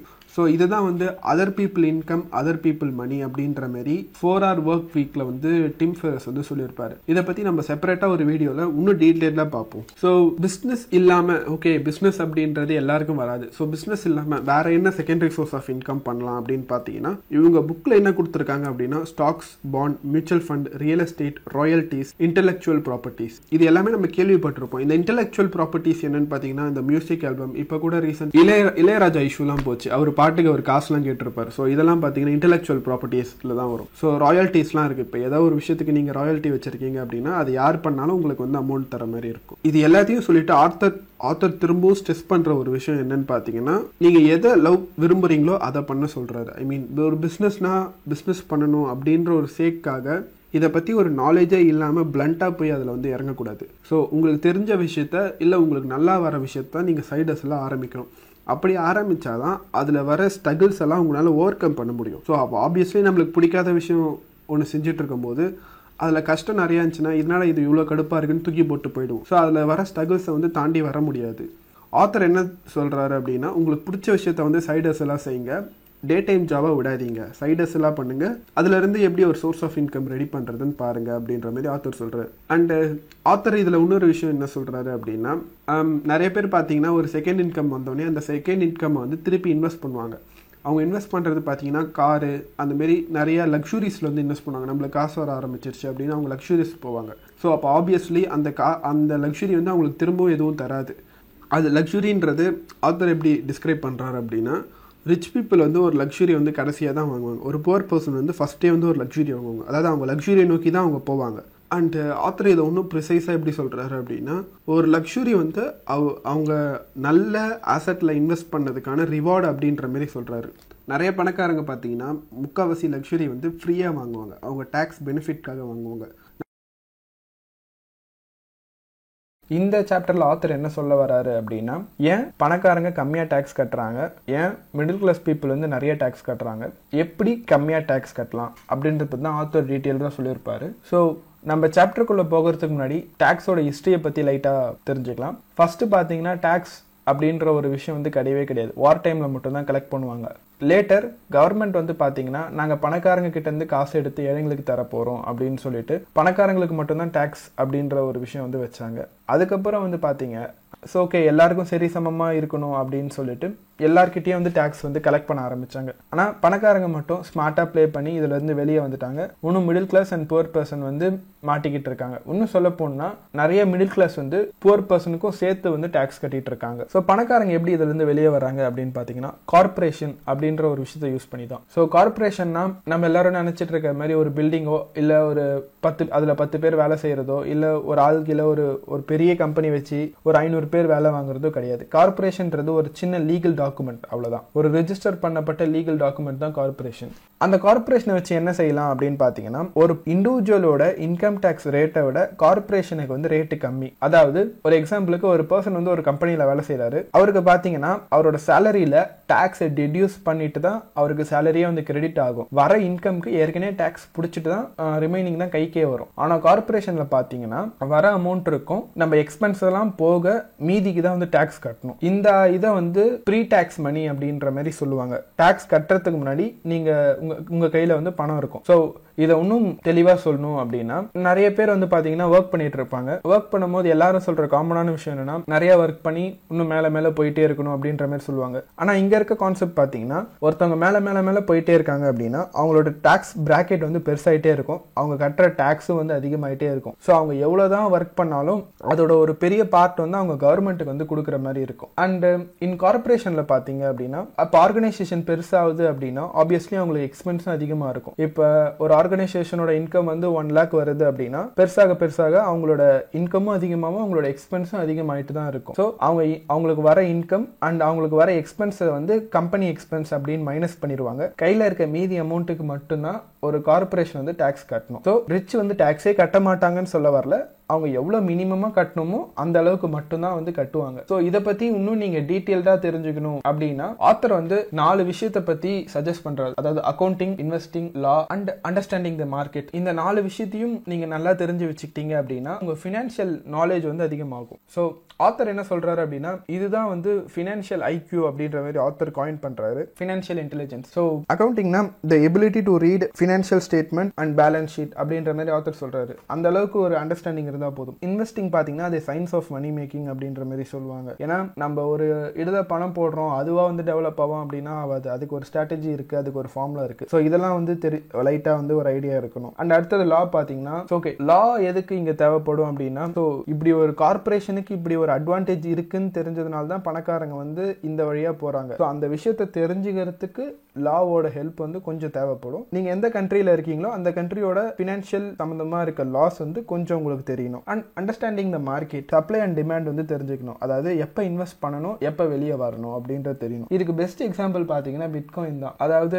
பிட்காயினோட ரேட் இப்போ ரீசெண்டாக பார்த்தீங்கன்னா அது மாட்டுன்னு ஏறிட்டே இருந்துச்சு ஒரு ஸ்டேஜில் ஆனால் அந்த டைமில் பார்த்தீங்கன்னா நிறைய பேர் வந்து அந்த பிட்காயின் விட்டு வெளியே வந்தாங்க. ஏன்னா நிறைய பீப்புள் வந்து அந்த ஏறுற இதை பார்த்து உள்ளே இன்வெஸ்ட் பண்ண ஆரம்பித்தாங்க ஆனால் அந்த மார்க்கெட்டில் ஏற்கனவே இருந்தவங்க ஏறுற டைமில் வித்துட்டு வெளியே வந்துட்டே இருந்தாங்க. ஸோ இப்போ நல்லா ஏற பீக்கில் போய் போயிட்டு இருந்த பிட்காயின் வந்து டக்குன்னு பார்த்தீங்கன்னா இறங்கிடுச்சு. ஸோ இப்போ அந்த பீக்கில் இருக்கும்போது இன்வெஸ்ட் பண்ணவங்கன்னா இப்போ நிறைய பேர் வந்து மாட்டிக்கிட்டு இருக்காங்க. ஸோ இது வந்து பிட்காயினோட ஒரு சின்ன எக்ஸாம்பிள் தான். அதாவது எப்போ இன்வெஸ்ட் பண்ணணும் எப்போ வெளியே வரணும் அப்படின்றத டிட்டர்மைன் பண்ணணும். அண்டு இந்த இதில் பார்த்தீங்கன்னா நாங்கள் டேக்ஸ் அட்வான்டேஜ் அப்படின்ற மாதிரி ஒரு விஷயம் சொல்லிட்டு இருப்போம். நான் ப்ரீவியஸ் வீடியோலாம் பார்த்தீங்கன்னா சொல்லியிருப்போம். பணக்காரங்க எப்படி வந்து வெஹிக்கல்ஸ்லாம் வந்து ஃப்ரீயாக வாங்குறாங்க அப்படின்ட்டு. அதுக்கு மெயின் ரீசன் இதுதான். இப்போ ஒரு கார்பரேஷன் வந்து ஒரு கார்பரேஷனோட ரெவென்யூ வந்து பர் மந்த் வந்து ஒரு டூ லேக்ஸ் த்ரீ லேக்ஸ் வருது அப்படின்னா அந்த கார்பரேஷனில் வந்து கண்டிப்பாக எக்ஸ்பென்ஸ் இருக்கும். இப்போ ஃபார் எக்ஸாம்பிள் ஒரு இண்டிவிஜுவல் இருக்காங்க. அவங்கனால வந்து அவங்க போகிற டூரெல்லாம் வந்து எக்ஸ்பென்ஸில் வந்து கணக்கு காட்ட முடியாது. ஆனால் இதுவே நீங்கள் கார்பரேஷன் ரிஜிஸ்டர் பண்ணி வச்சிருக்கீங்க அப்படின்னா இப்போ நீங்கள் சும்மா ஒரு டூர் போயிட்டு வரீங்க. அந்த டூரை வந்து ஓகே எனக்கு அங்கே போர்ட் மீட்டிங் நடந்துச்சு அப்படின்ற மாதிரி சொல்லலாம். இப்போ நீங்கள் சம்திங் இப்போ நீங்கள் யூஎஸ்ஓ யூகே எங்கேயோ டூர் போகிறீங்க ஸோ நீங்கள் என்ன சொல்லலாம் அப்படின்னா அங்கே எனக்கு ஒரு போர்ட் மீட்டிங் இருந்துச்சு. அதனால் நான் அங்கே போயிட்டு வந்தேன் அப்படின்ற மாதிரி சொல்லலாம். அதுக்கு ஒரு எக்ஸ்பென்ஸ் போட்டுக்கலாம். அண்ட் இந்த கார் ரிப்பேர்ஸ் ரெண்டல்ஸ் இதெல்லாம் வந்து கம்பெனி எக்ஸ்பென்சஸ்ல வந்துடும் அண்டு இந்த இன்சூரன்ஸ் இந்த ஒர்க் பண்ணுறவங்களுக்கு வந்து இன்சூரன்ஸ் இதெல்லாம் வந்து டேக்ஸ் பெனிஃபிட் உடைய உடைய ஒரு விஷயம் தான் அண்ட் um, இதெல்லாம் வந்து உங்கள் எக்ஸ்பென்சஸில் வந்து போயிடும். அதாவது எப்படின்னா உங்களுக்கு வர இன்கம் இருக்கும். இதெல்லாம் உங்கள் எக்ஸ்பென்சஸில் வந்து போயிட்டே இருக்கும். ஸோ ரெண்டு லட்சம் இன்கம் வருதுன்னா இந்த இந்த இதெல்லாம் சேர்த்தீங்கன்னா அப்படி ஒரு ஒரு லட்சம் வருதுன்னா நீங்கள் மீதி ஒரு லட்சத்துக்கு மட்டும் டேக்ஸ் கட்டினா போதும். இதுவே நீங்கள் ஒரு இண்டிவிஜுவலாக இருந்தீங்க அப்படின்னா ரெண்டு லட்சத்துக்கும் டேக்ஸை பிடிச்ச பிறகு தான் அந்த அமௌண்ட்டே உங்கள் கைக்கு வரும். ஃபுல்லாக ரெண்டு லட்சம் கூட வராது. And protection from lawsuit இது வந்து இன்னொரு முக்கியமான கான்செப்ட் ஆக்சுவலி அதாவது ஏன் கார்பரேஷன் இருக்கணும் அப்படின்னா இப்போ நிறைய பணக்காரங்க பார்த்தீங்கன்னா அவங்க வந்து எதுவுமே வச்சிருக்க மாட்டாங்க. அதாவது அவங்க அவங்க தனிப்பட்ட அவங்க பேரில் பார்த்தீங்கன்னா சொத்து அப்படின்றது எதுவுமே கிடையாது. அவங்களோட கம்பெனி பேரில் தான் எல்லாமே இருக்கும். இப்போ சப்போஸ் அவங்கள யாருன்னா சூ பண்ணுறாங்க அப்படின்னா அவங்க கிட்ட பறிமுதல் செய்யறதுக்கு சொத்தே இருக்காது ஆக்சுவலாக அவங்க பேக்ரவுண்டில் எதுவுமே இருக்காது. ஒரு கம்பெனி மட்டும்தான் இருக்கும். அது வந்து கம்பெனியோட சொத்து இது வந்து இண்டிவிஜுவல் அப்படின்ற மாதிரி கணக்கு காமிச்சு அவங்க வந்து வெளியே வந்துருவாங்க. அதாவது அவங்க வந்து எதையுமே வந்து ஓன் பண்ண மாட்டாங்க. ஆனால் எல்லாத்தையுமே வந்து கண்ட்ரோல் பண்ணுவாங்க. ஆனால் poor people or middle class பீப்புளில் பார்த்தீங்கன்னா இது அப்படியே ஆப்போசிட்டாக இருக்கும். அவங்க எல்லாத்தையும் ஓன் பண்ணணும்னு நினைப்பாங்க. எதையுமே கண்ட்ரோல் பண்ணும் அப்படின்ற மாதிரி அவங்க நினைக்க மாட்டாங்க. ஸோ இது வந்து ஒரு ஒரு ஒரு ஆசெட் ப்ரொடெக்ஷன் மாதிரி இது. ஏன்னா நம்ம இது வரைக்கும் ஒரு ஆசெட் எப்படி சம்பாதிக்கிறது ஒரு ஆசெட்டை வச்சு என்ன பண்றது அப்படின்ற மாதிரி பார்த்தோம். அண்ட் இது வரைக்கும் சம்பாரிச்ச ஆசெட்டோ இல்லை இது வரைக்கும் சேர்த்து வச்ச ஒரு ஆசட்டோ அதை வந்து ப்ரொடெக்ட் பண்றதுக்கு வந்து கார்பரேஷன் அப்படின்றது உண்மையிலே ஒரு மேண்டட்டரியான விஷயம். அண்ட் இதுல இன்னும் ஆத்தர் கன்க்ளூட் பண்றது என்ன அப்படின்னு பார்த்தீங்கன்னா நீங்க ஒரு இண்டிவிஜுவலா இருந்தாலும் சரி நீங்க சப்போஸ் ஒரு கன்சிடரபிள் அமௌண்ட்டுக்கு மேல மேக் பண்றீங்க ஆர் டாக்ஸ் இது பண்றீங்க அப்படின்னா உங்க ஆடிட்டரை கன்சல்ட் பண்ணிட்டு ஒரு கார்பரேஷன் ஆரம்பிக்கிற மாதிரி ஆத்தர் வந்து சொல்றாரு. ஸோ இந்த இதோட சம்மரி பார்த்தீங்கன்னா ஒரு ரிச் பீப்புள் வந்து ஏர்ன் பண்ணுவாங்க பென் பண்ணுவாங்க அதுக்கப்புறம் தான் டாக்ஸ் கட்டுவாங்க. ஒரு புவர் பர்சன் பார்த்தீங்கன்னா ஏர்ன் பண்ணுவாங்க டாக்ஸ் கட்டிட்டு மீதி இருக்கிறது தான் ஸ்பெண்ட் பண்ணுவாங்க. ஸோ ஆத்தர் என்ன சஜஸ்ட் பண்றாரு அப்படின்னா உங்களோட கார்ப் உங்களோட ஆசெட்டை சுற்றி உங்க கார்பரேஷன் வந்து ஒரு பாதுகாப்பு வலைய மாதிரி வச்சுக்கோங்க. ஸோ எது வந்தாலும் ஆசெட்டுக்கு வந்து எதுவும் டேமேஜ் வரக்கூடாது அப்படின்ற மாதிரி ஆத்தர் சொல்றாரு. இந்த வீடியோவில் ஆத்தர் என்ன சொல்ல வராரு அப்படின்னா ஃபினான்ஷியல் இன்டெலிஜென்ஸை வச்சு என்ன பண்ணலாம்? ஏன் ஃபினான்ஷியல் இன்டெலிஜென்ஸ் வந்து மேண்டேட்டரி அண்டு ஃபினான்ஷியல் இன்டெலிஜென்ஸ் தான் உங்கள் ஃபேக்டரை ஐ மீன் உங்கள் ஃபினான்ஷியல் ரிச் ஆர் உங்கள் ஃபினான்ஷியல் சக்ஸஸ் ஃபேக்டரை டிட்டர்மைன் பண்ணுற ஒரே விஷயம் அப்படின்ற மாரி ஆத்தர் சொல்கிறாரு இதுக்கு ஆத்தர் கொடுக்குற முக்கியமான வேலிடேஷன் பார்த்தீங்கன்னா ஃபினான்ஷியல் இன்டெலிஜென்ஸ்னால் நம்ம நினைக்கிற மாரி ஒரு காம்ப்ளிகேட்டடான விஷயம் எல்லாத்துலேயும் டீப் அண்டர்ஸ்டாண்டிங் இருக்கணும் அப்படின்ற ஒரு அவசியம் இல்லை. அவங்க என்ன சொல்ல வராங்கன்றது பேசிக் புரிஞ்சால் போதும்.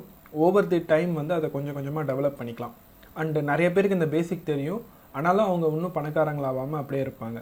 அதுக்கு ரீசன் என்ன அப்படின்னு பார்த்தீங்கன்னா அவங்களோட பயம்தான். நிறைய பேர் வந்து இப்போ ஒரு லட்ச ரூபாய் சம்பாதிக்கும் போது வர எக்ஸைட்மெண்ட்டை விட அந்த ஒரு லட்ச ரூபாய் லாஸ் ஆயிடுச்சுன்னா வர பயம் தான் நிறைய பேருக்கு அதிகமாக இருக்கும். அந்த ஒரே ரீசன்னால் தான் நிறைய பேர் வந்து இன்வெஸ்ட் பண்ண பயப்படுறாங்க அப்படின்ற மாதிரி ஆத்தர் டேர்ம் பண்ணுறாரு அண்டு நீங்கள் ப்ராக்டிக்கல் லைஃப்பில் பார்த்தீங்கன்னா அது உண்மை தான் ஏன்னா நிறைய பேருக்கு வந்து அவங்க கஷ்டப்பட்டு சம்பாதிச்சு சம்பாதிச்சிருப்பாங்க. அதை இன்வெஸ்ட் பண்ணுறதுக்கு பயமாக இருக்கும். அந்த ஒரே ரீசன்னால தான் வந்து அவங்க இந்த ஃபினான்ஷியல் பிளானர் ஆர் வேறு ஏதாவது டேர்ம் இன்வெஸ்ட்மெண்ட் மாதிரி அதாவது ஒரு பேக்கேஜ் இன்வெஸ்ட்மெண்ட் மாதிரி சொல்லுவாங்க.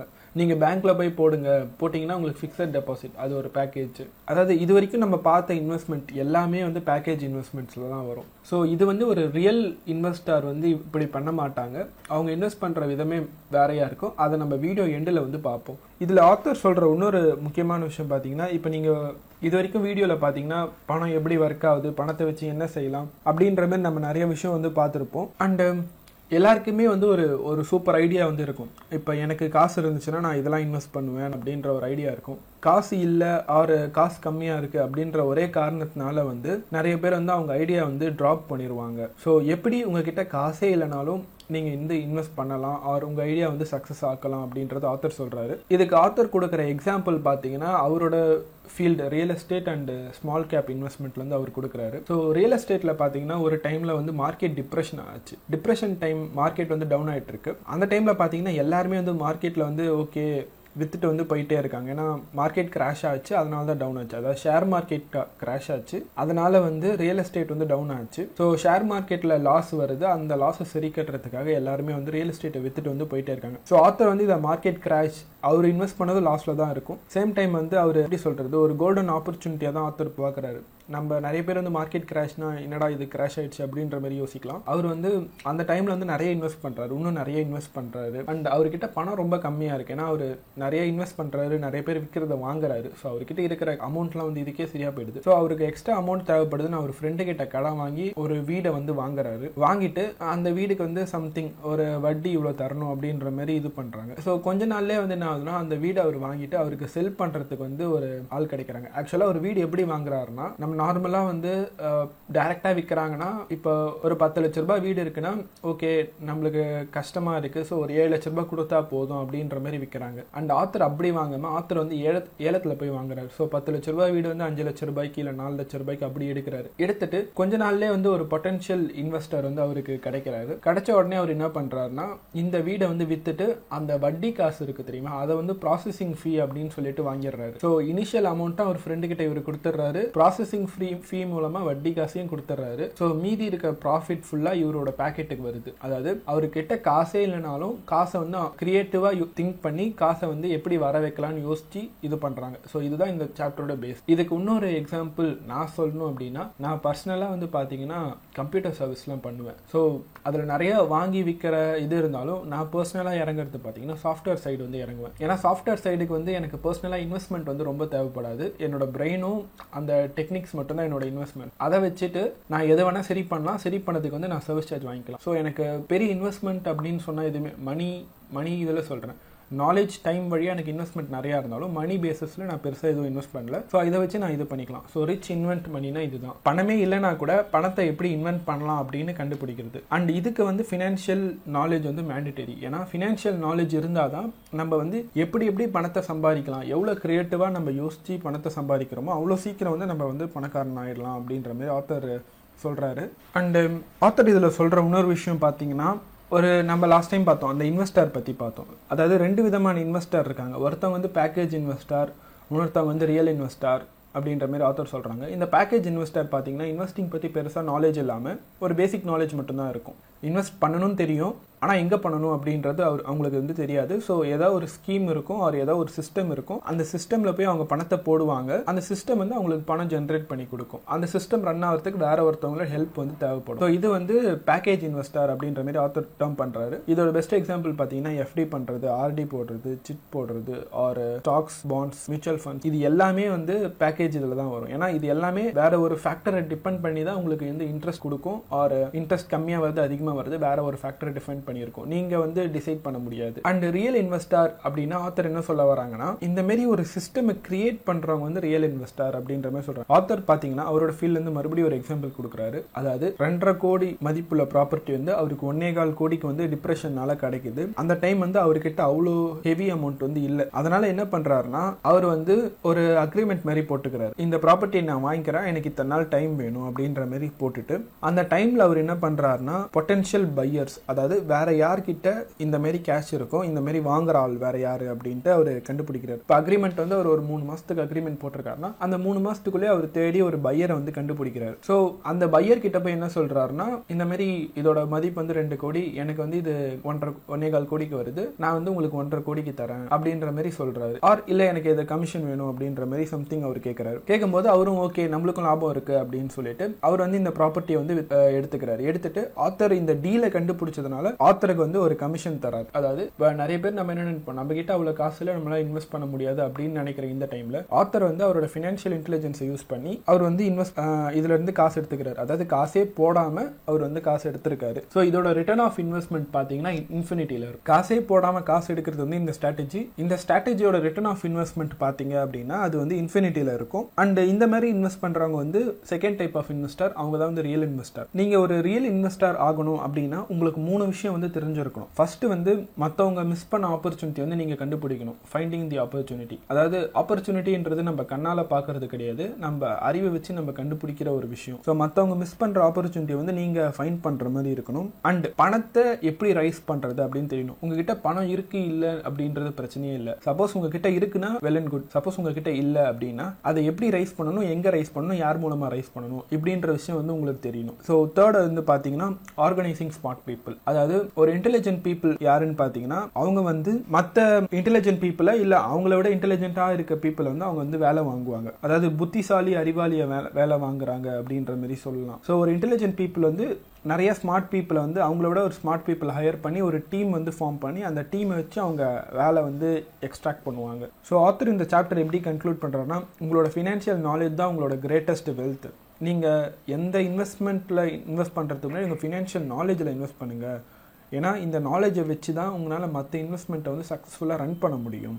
அண்டு உங்களோட கிரேட்டஸ்ட் ரிஸ்க் பார்த்தீங்கன்னா உங்களுக்கு எது தெரியாதோ அதான் உங்களோட கிரேட்டஸ்ட் ரிஸ்க் அதை நீங்கள் கம்ப்ளீட்டாக தெரிஞ்சுக்கிற வரைக்கும் அதில் இன்வெஸ்ட் பண்ணாதீங்க. அப்படி இல்லைன்னா ஒரு டெஸ்ட் அமௌண்ட் மாதிரி இன்வெஸ்ட் பண்ணி என்ன பண்ணலாம் அப்படின்ற மாதிரி பாருங்கள் பட் அதில் தெரியாமல் போய் ஃபுல்லாக இன்வெஸ்ட் பண்ணாதீங்க. ஸோ ரிஸ்க்கை வந்து ஃபுல்லாக அவாய்ட் பண்ணாமல் ஒரு ரிஸ்க்கை வந்து அப்படியே இது எனக்கு தெரியவே தெரியாதுன்னு அப்படியே ஃபுல்லாக தள்ளி வச்சிடாம அதை எப்படி மேனேஜ் பண்ணலாம் அப்படின்ற மாதிரி பாருங்க. அப்படின்ற மாதிரி ஆத்தர் வந்து இந்த சாப்டர் கன்க்ளூட் பண்ணுறாரு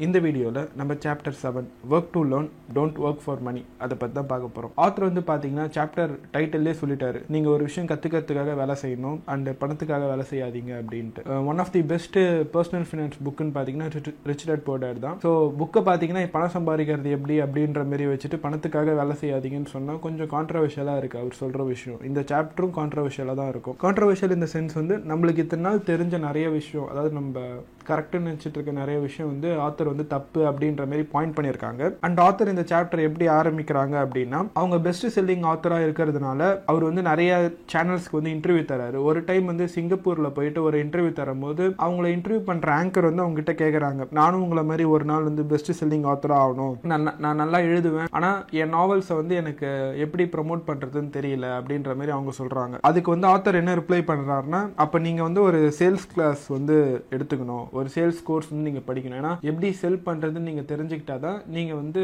உங்கள் இதை ப்ரொமோட் பண்ண முடியும் அப்படின்ற மாதிரி ஆத்தர் சஜஸ்ட் பண்ணுறாரு அதுக்கு உடனே அவங்க கோ கோபமாயிட்டு நான் வந்து இங்கிலீஷில் வந்து மாஸ்டர்ஸ் டிகிரி வச்சுருக்கேன். நான் வந்து சேல்ஸ் படிக்கணுன்ற அவசியம் இல்லை. அண்டு சேல்ஸ் படிச்சுட்டு நான் போயிட்டு எப்படி எல்லாத்தையும் வந்து வித்துட்டு இருக்கணுமா? அது எனக்கு அவசியம் இல்லை அப்படின்ட்டு ரொம்ப கடுப்பாயிடுறாங்க அவங்க ஆத்தர் மேலே. அண்டு ஆத்தர் வந்து ஒரு விஷயம் பின் பாயிண்ட் பண்ணுறாரு அவங்க இன்டர்வியூவில் வந்து ஆத்தரோட ஆத்தரோட பெஸ்ட் செல்லிங் புக் வந்து இருக்குது. அதை அவர் காமிச்சு அவர் சொல்கிறாரு நான் வந்து பெஸ்ட் செல்லிங் ஆத்தர் தான் பெஸ்ட் ரைட்டிங் ஆத்தர் கிடையாது. ஸோ உங்களோட உங்ககிட்ட எவ்வளோ ஸ்கில் வேணா இருக்கட்டும். அதாவது நீங்க ஒரு விஷயத்துல எவ்வளோ சூப்பராக வேணா இருக்கட்டும். அதை உங்களுக்கு மார்க்கெட் பண்ண தெரியல அப்படின்னா அந்த ஸ்கில் வந்து வேஸ்ட் அப்படின்ற மாதிரி ஆத்தர் வந்து சொல்றது. ஸோ நீங்க பணக்காரங்களை ஆகணும் அப்படின்னா உங்க ஸ்கில்ஸை மார்க்கெட் பண்றது உங்களுக்கு தெரியணும். அதுக்கு சேல்ஸ் அண்ட் மார்க்கெட்டிங் ஸ்கில்ஸ் வந்து மேண்டேட்டரி அப்படின்ற மாதிரி ஆத்தர் சொல்றாரு. ஸோ இந்த இதுக்கு வந்து ஆத்தர் இன்னொரு எக்ஸாம்பிள் தராரு. அதாவது ஆத்தர் ஃபர்ஸ்ட் எழுதின புக்கு பாத்தீங்கன்னா if you want to be rich and happy don't go to school அதை ஒரு ஒரு பப்ளிஷர்கிட்ட எடுத்துட்டு போகும்போது பப்ளிஷர் என்ன சொல்றாங்கன்னா இந்த மாதிரி டைட்டில் வச்சீங்கன்னா புக்கு வந்து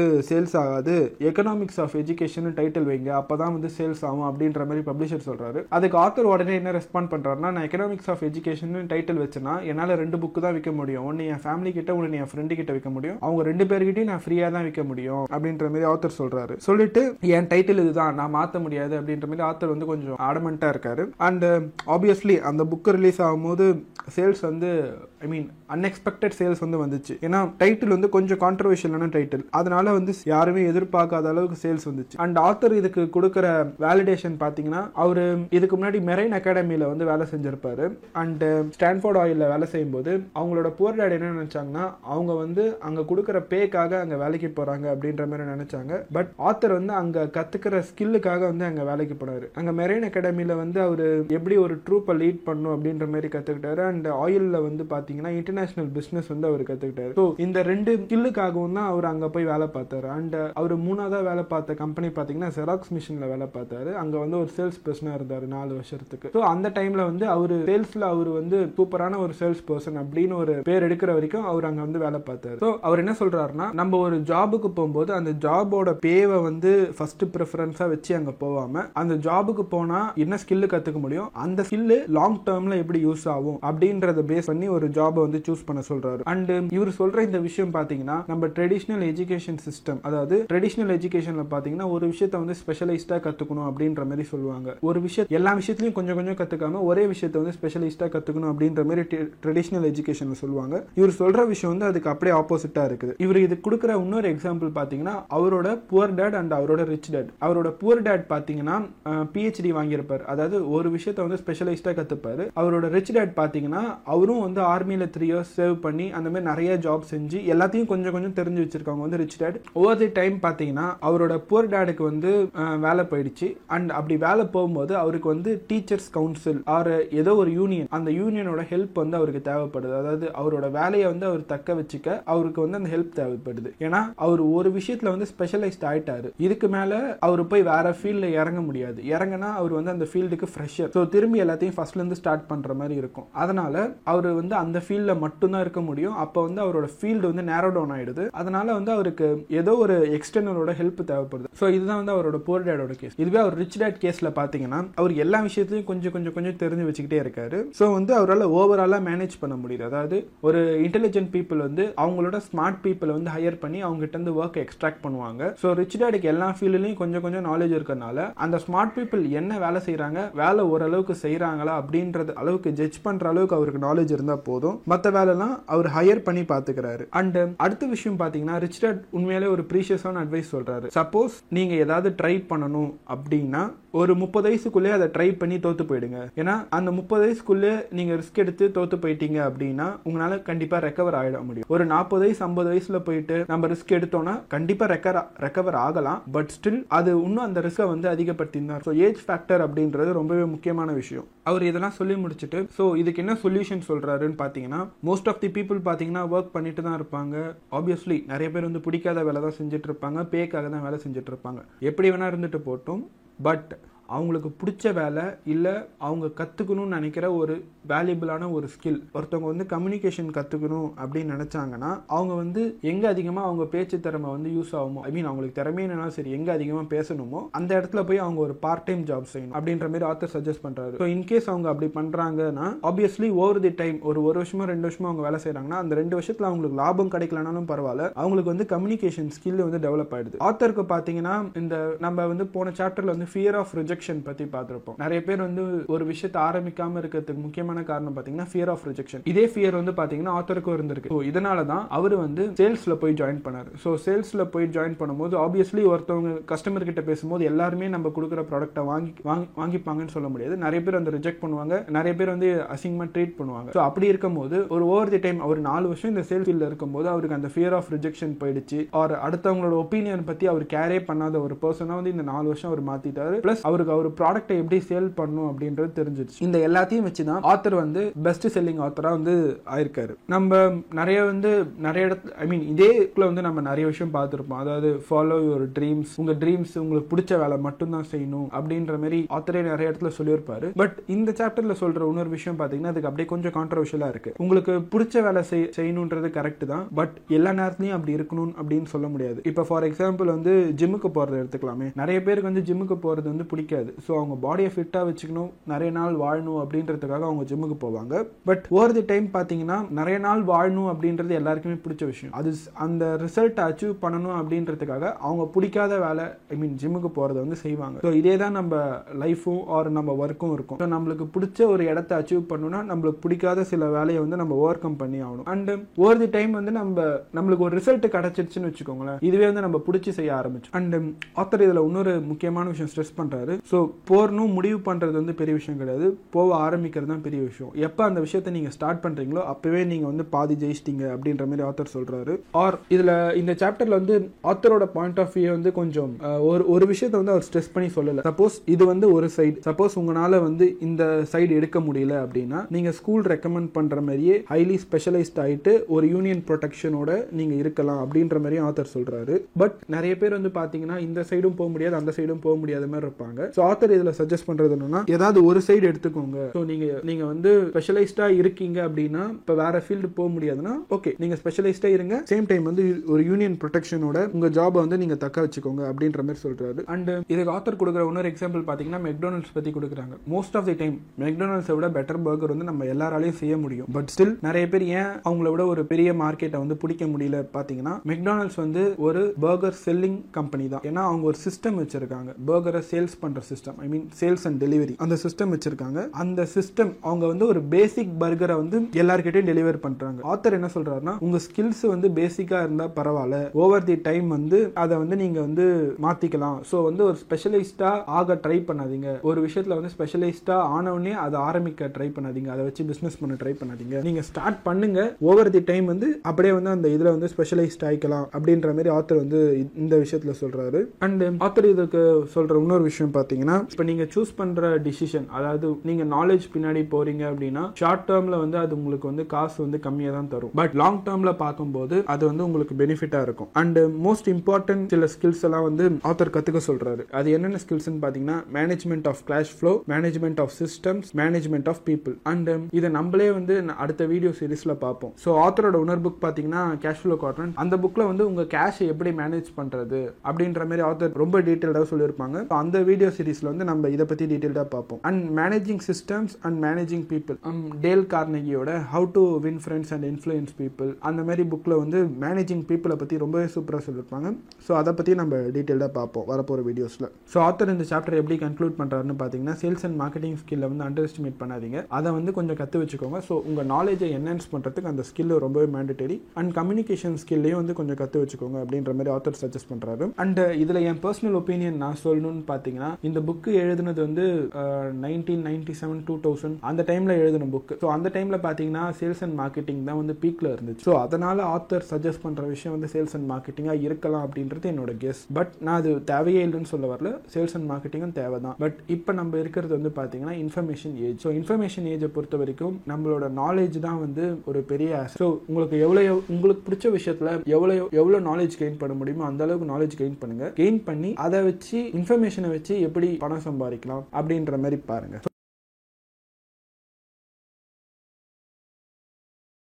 இந்த சாப்டர்ல நம்ம ஓவர் கம்மிங் அப்டிகல்ஸ் அதை பத்தி தான் பார்க்க போறோம். இந்த சாப்டர்ல ஆத்தர் என்ன சொல்ல வர்றாருன்னா பினான்சியல் நாலேஜ் மட்டும் முக்கியம் கிடையாது பணக்காரன் ஆகிறதுக்கு அதை வந்து கரெக்டா எக்ஸிக்யூட் பண்ணணும். சில விஷயம் வந்து பாத்தீங்கன்னா ஒரு பர்சனை அதெல்லாம் கரெக்டா எக்ஸிக்யூட் பண்ணாம தடுக்கும். அந்த ஒரு சில விஷயங்களை பத்தி தான் ஆத்தர் வந்து இந்த சாப்டர்ல நல்ல டீட்டெயில் டிஸ்கிரைப் பண்ணிருப்பாங்க. ஆத்தர் வந்து இதுல அஞ்சு விஷயத்தை பத்தி சொல்றாங்க. Fear cynicism laziness bad habit arrogance so இந்த அஞ்சு விஷயம் வந்து ஒரு பர்சனை எப்படி அவங்க financially rich or financially independent அப்படின்ற ஸ்டேட் அடையாம தடுக்குது. அண்ட் இதை எப்படி ஓவர் கம் பண்ணி நம்ம வந்து நம்மளோட கோலை அச்சீவ் பண்ணலாம் அப்படின்றத பத்தி ஆத்தர் இந்த சாப்டர்ல சொல்லியிருக்காங்க. ஸோ ஃபர்ஸ்ட் ரீசன் பாத்தீங்கன்னா ஃபியர் அதாவது ஃபியர் ஆஃப் லூசிங் மணி கரெக்டா சொல்லணும் நம்ம இதை பத்தி லாஸ்ட் ரெண்டு வீடியோலயே வந்து நிறைய விஷயம் பார்த்துருப்போம். ஒருத்தவங்களுக்கு ஐ மீன் அந்த எக்ஸைட்மெண்ட் ஆஃப் வின்னிங் அப்படின்றத விட ஃபியர் ஆஃப் லூசிங் அப்படின்றது அதிகமா இருக்கும். ஸோ அதனால வந்து அவங்க இன்வெஸ்ட் பண்ண மாட்டாங்க. இல்ல ஏதோ ஒரு எந்த ஒரு புது விஷயத்துலயும் இறங்க மாட்டாங்க. என்ன செய்யறாங்களோ கடைசி வரைக்கும் அதையே செஞ்சுட்டு ஓட்டணும் அப்படின்ற மாதிரி நினைப்பாங்க. ஆத்தர் இதுல என்ன சொல்றாருன்னா நீங்க வந்து தோக்கறது ஒரு விஷயமே கிடையாது. அந்த தோல்வியை நீங்க எப்படி ஹேண்டில் பண்றீங்களோ அதுலதான் வந்து விஷயமே இருக்கு அப்படின்ற மாதிரி ஆத்தர் சொல்றாரு. அதுக்கு அவர் ஆத்தர் என்ன சொல்றாருன்னா என் லைஃப்ல வந்து பணத்தை இழக்காத பணக்காரன்னு நான் பார்த்ததே கிடையாது. ஆனா ஒரு சின்ன விஷயம் கூட இழக்காம நிறைய பேர் வந்து மிடில் கிளாஸோ புவர் பீப்புளோ இருந்துட்டு இருக்காங்க அப்படின்ற மாதிரி ஆத்தர் சொல்றாரு. ஸோ இதுல அவர் என்ன சொல்ல வர்றாருன்னா நீங்க வந்து ரிஸ்க் எடுக்க துணிஞ்சவங்களா இருந்தா மட்டும்தான் உங்களால பணக்காரன் ஆக முடியும் அப்படின்றத ஆத்தர் சொல்றாரு. அண்ட்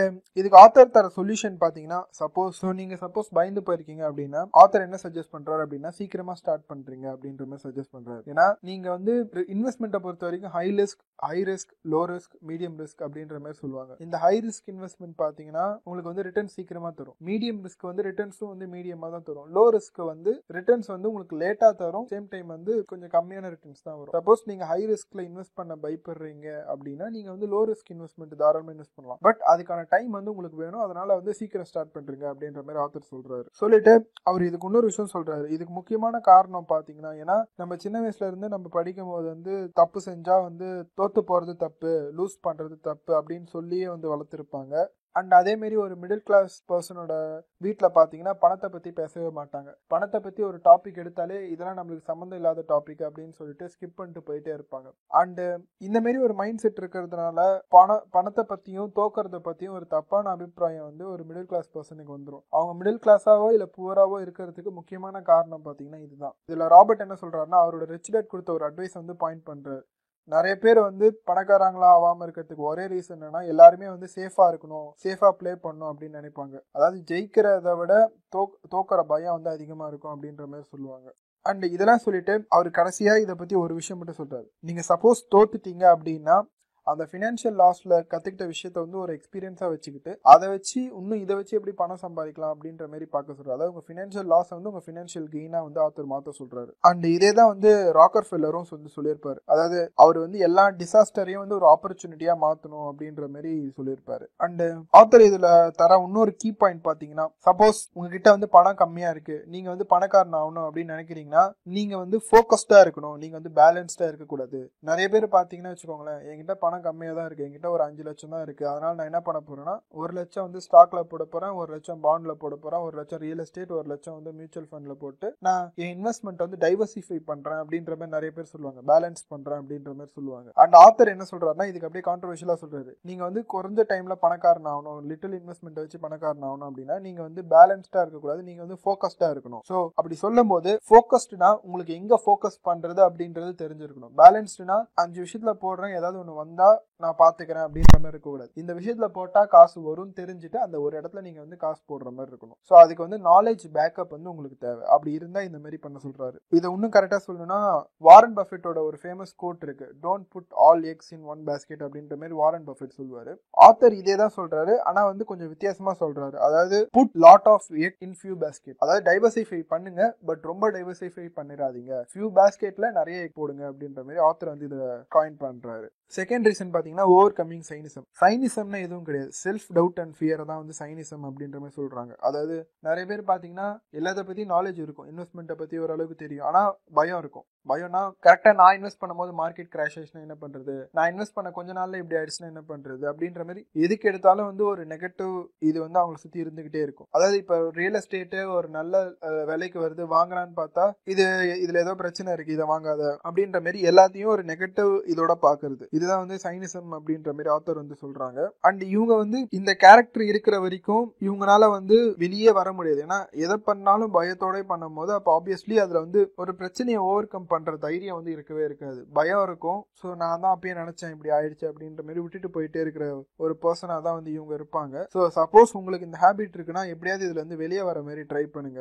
ஆத்தர் இதுக்கு இன்னொரு எக்ஸாம்பிள் கொடுக்குறாரு. அது என்னன்னா நிறைய பேர் வந்து பாத்தீங்கன்னா இப்போ நம்ம எதாச்சும் ஒன்று இன்வெஸ்ட் பண்ண போறோம்னு சொன்னா சேச்சா அதெல்லாம் பண்ணாது அதெல்லாம் வேஸ்ட் அப்படிலாம் பண்ணா காசு தான் போகும் அப்படின்ற மாதிரி சொல்லுவாங்க. ஸோ பதிலுக்கு வந்து நீங்க பண்ணிருக்கீங்களா? அப்படின்னு கேட்டா நான் பண்ணல. எனக்கு என் ஃப்ரெண்டு சொன்னான் அப்படின்ற மாதிரி சொல்லுவாங்க. அதாவது அவங்க பண்ணவே மாட்டாங்க. யாருன்னா ஒருத்தவங்க பண்ணா அதையும் வந்து கெடுத்து விடுற மாதிரி தான் இருப்பாங்க. ஸோ ஆத்தர் இதான் சொல்றாரு. டவுட் இஸ் எக்ஸ்பென்சிவ் அப்படின்ற மாதிரி ஆத்தர் சொல்றாரு. அண்ட் ஆத்தர் நம்ம ஏற்கனவே ஒரு சாப்டர்ல பார்த்த மாதிரி ஆத்தர் என்ன சொல்றாருன்னா மற்றவங்க மிஸ் பண்ற ஒரு ஆப்பர்ச்சுனிட்டியை வந்து நம்ம ஃபைன் பண்ணணும். ஆப்பர்ச்சுனிட்டின்றது நம்ம மைண்ட்ல நம்ம பாக்குற விஷயம் தான் ஸோ மற்றவங்க மிஸ் பண்ண ஒரு விஷயத்த வந்து நம்ம ஃபைன் பண்றோம் அப்படின்னா நம்ம வந்து சீக்கிரமா பணக்காரலாம் எல்லாம் அப்படின்ற மாதிரி ஆத்தர் சொல்றாரு. அண்ட் நம்ம எதை வேணாம் வேணாம் நினைக்கிறோமோ அங்கதான் நம்மளுக்கு தேவையான விஷயம் இருக்கு அப்படின்ற மாதிரி ஆத்தர் வந்து சொல்றாரு. அதாவது இப்ப நிறைய பேர் பாத்தீங்கன்னா ரியல் எஸ்டேட் இல்ல ஒரு மியூச்சுவல் ஃபண்ட்ஸ் எடுத்துக்கிட்டேன்னு வச்சுக்கோங்களேன். அதுல இன்வெஸ்ட் பண்ண சொன்னா எல்லாருமே வந்து என்ன என்ன யோசிப்பாங்கன்னா சாச்சா எனக்கு அதை பற்றி ஒன்றுமே தெரியாது. அதெல்லாம் வேஸ்ட் அப்படின்ற மாதிரி ஒரு ஜென்ரலைஸ்டான ஒரு விஷயம் தான் இருக்கும். நம்மளுக்கு என்ன தெரியாதோ அதை கற்றுக்கிட்டு ஏதாவது பண்ணலாம் அப்படின்ற மாதிரி யாருமே வந்து யோசிக்க மாட்டாங்க. ஆப்வியஸ்லி தெரிஞ்ச விஷயத்தை கற்றுக்க கொஞ்சம் டைம் ஆகும். பட் ஸ்டில் அதை கற்றுக்கிட்டு அதுலேருந்து என்ன பண்ணலாம் அப்படின்ற மாதிரி ஒரு அனலைஸ் பண்ண மாட்டாங்க. கற்றுக்க கூட வேணாம். அனலைஸ் பண்ண மாட்டாங்க. அனலைஸ் பண்ணாமல் ஒரு க்ளோஸ் டு மைண்டடாகவே இருப்பாங்க.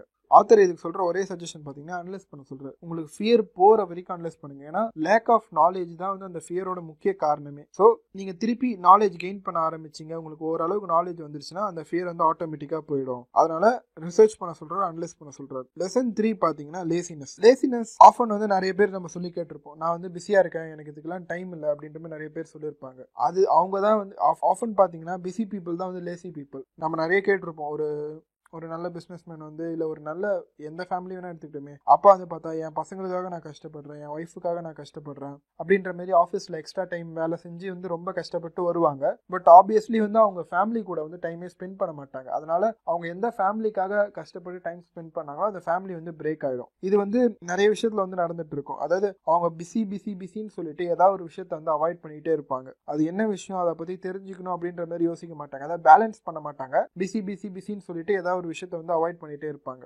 இது வந்து அவங்களுக்கும் வந்து மனசில் படும்.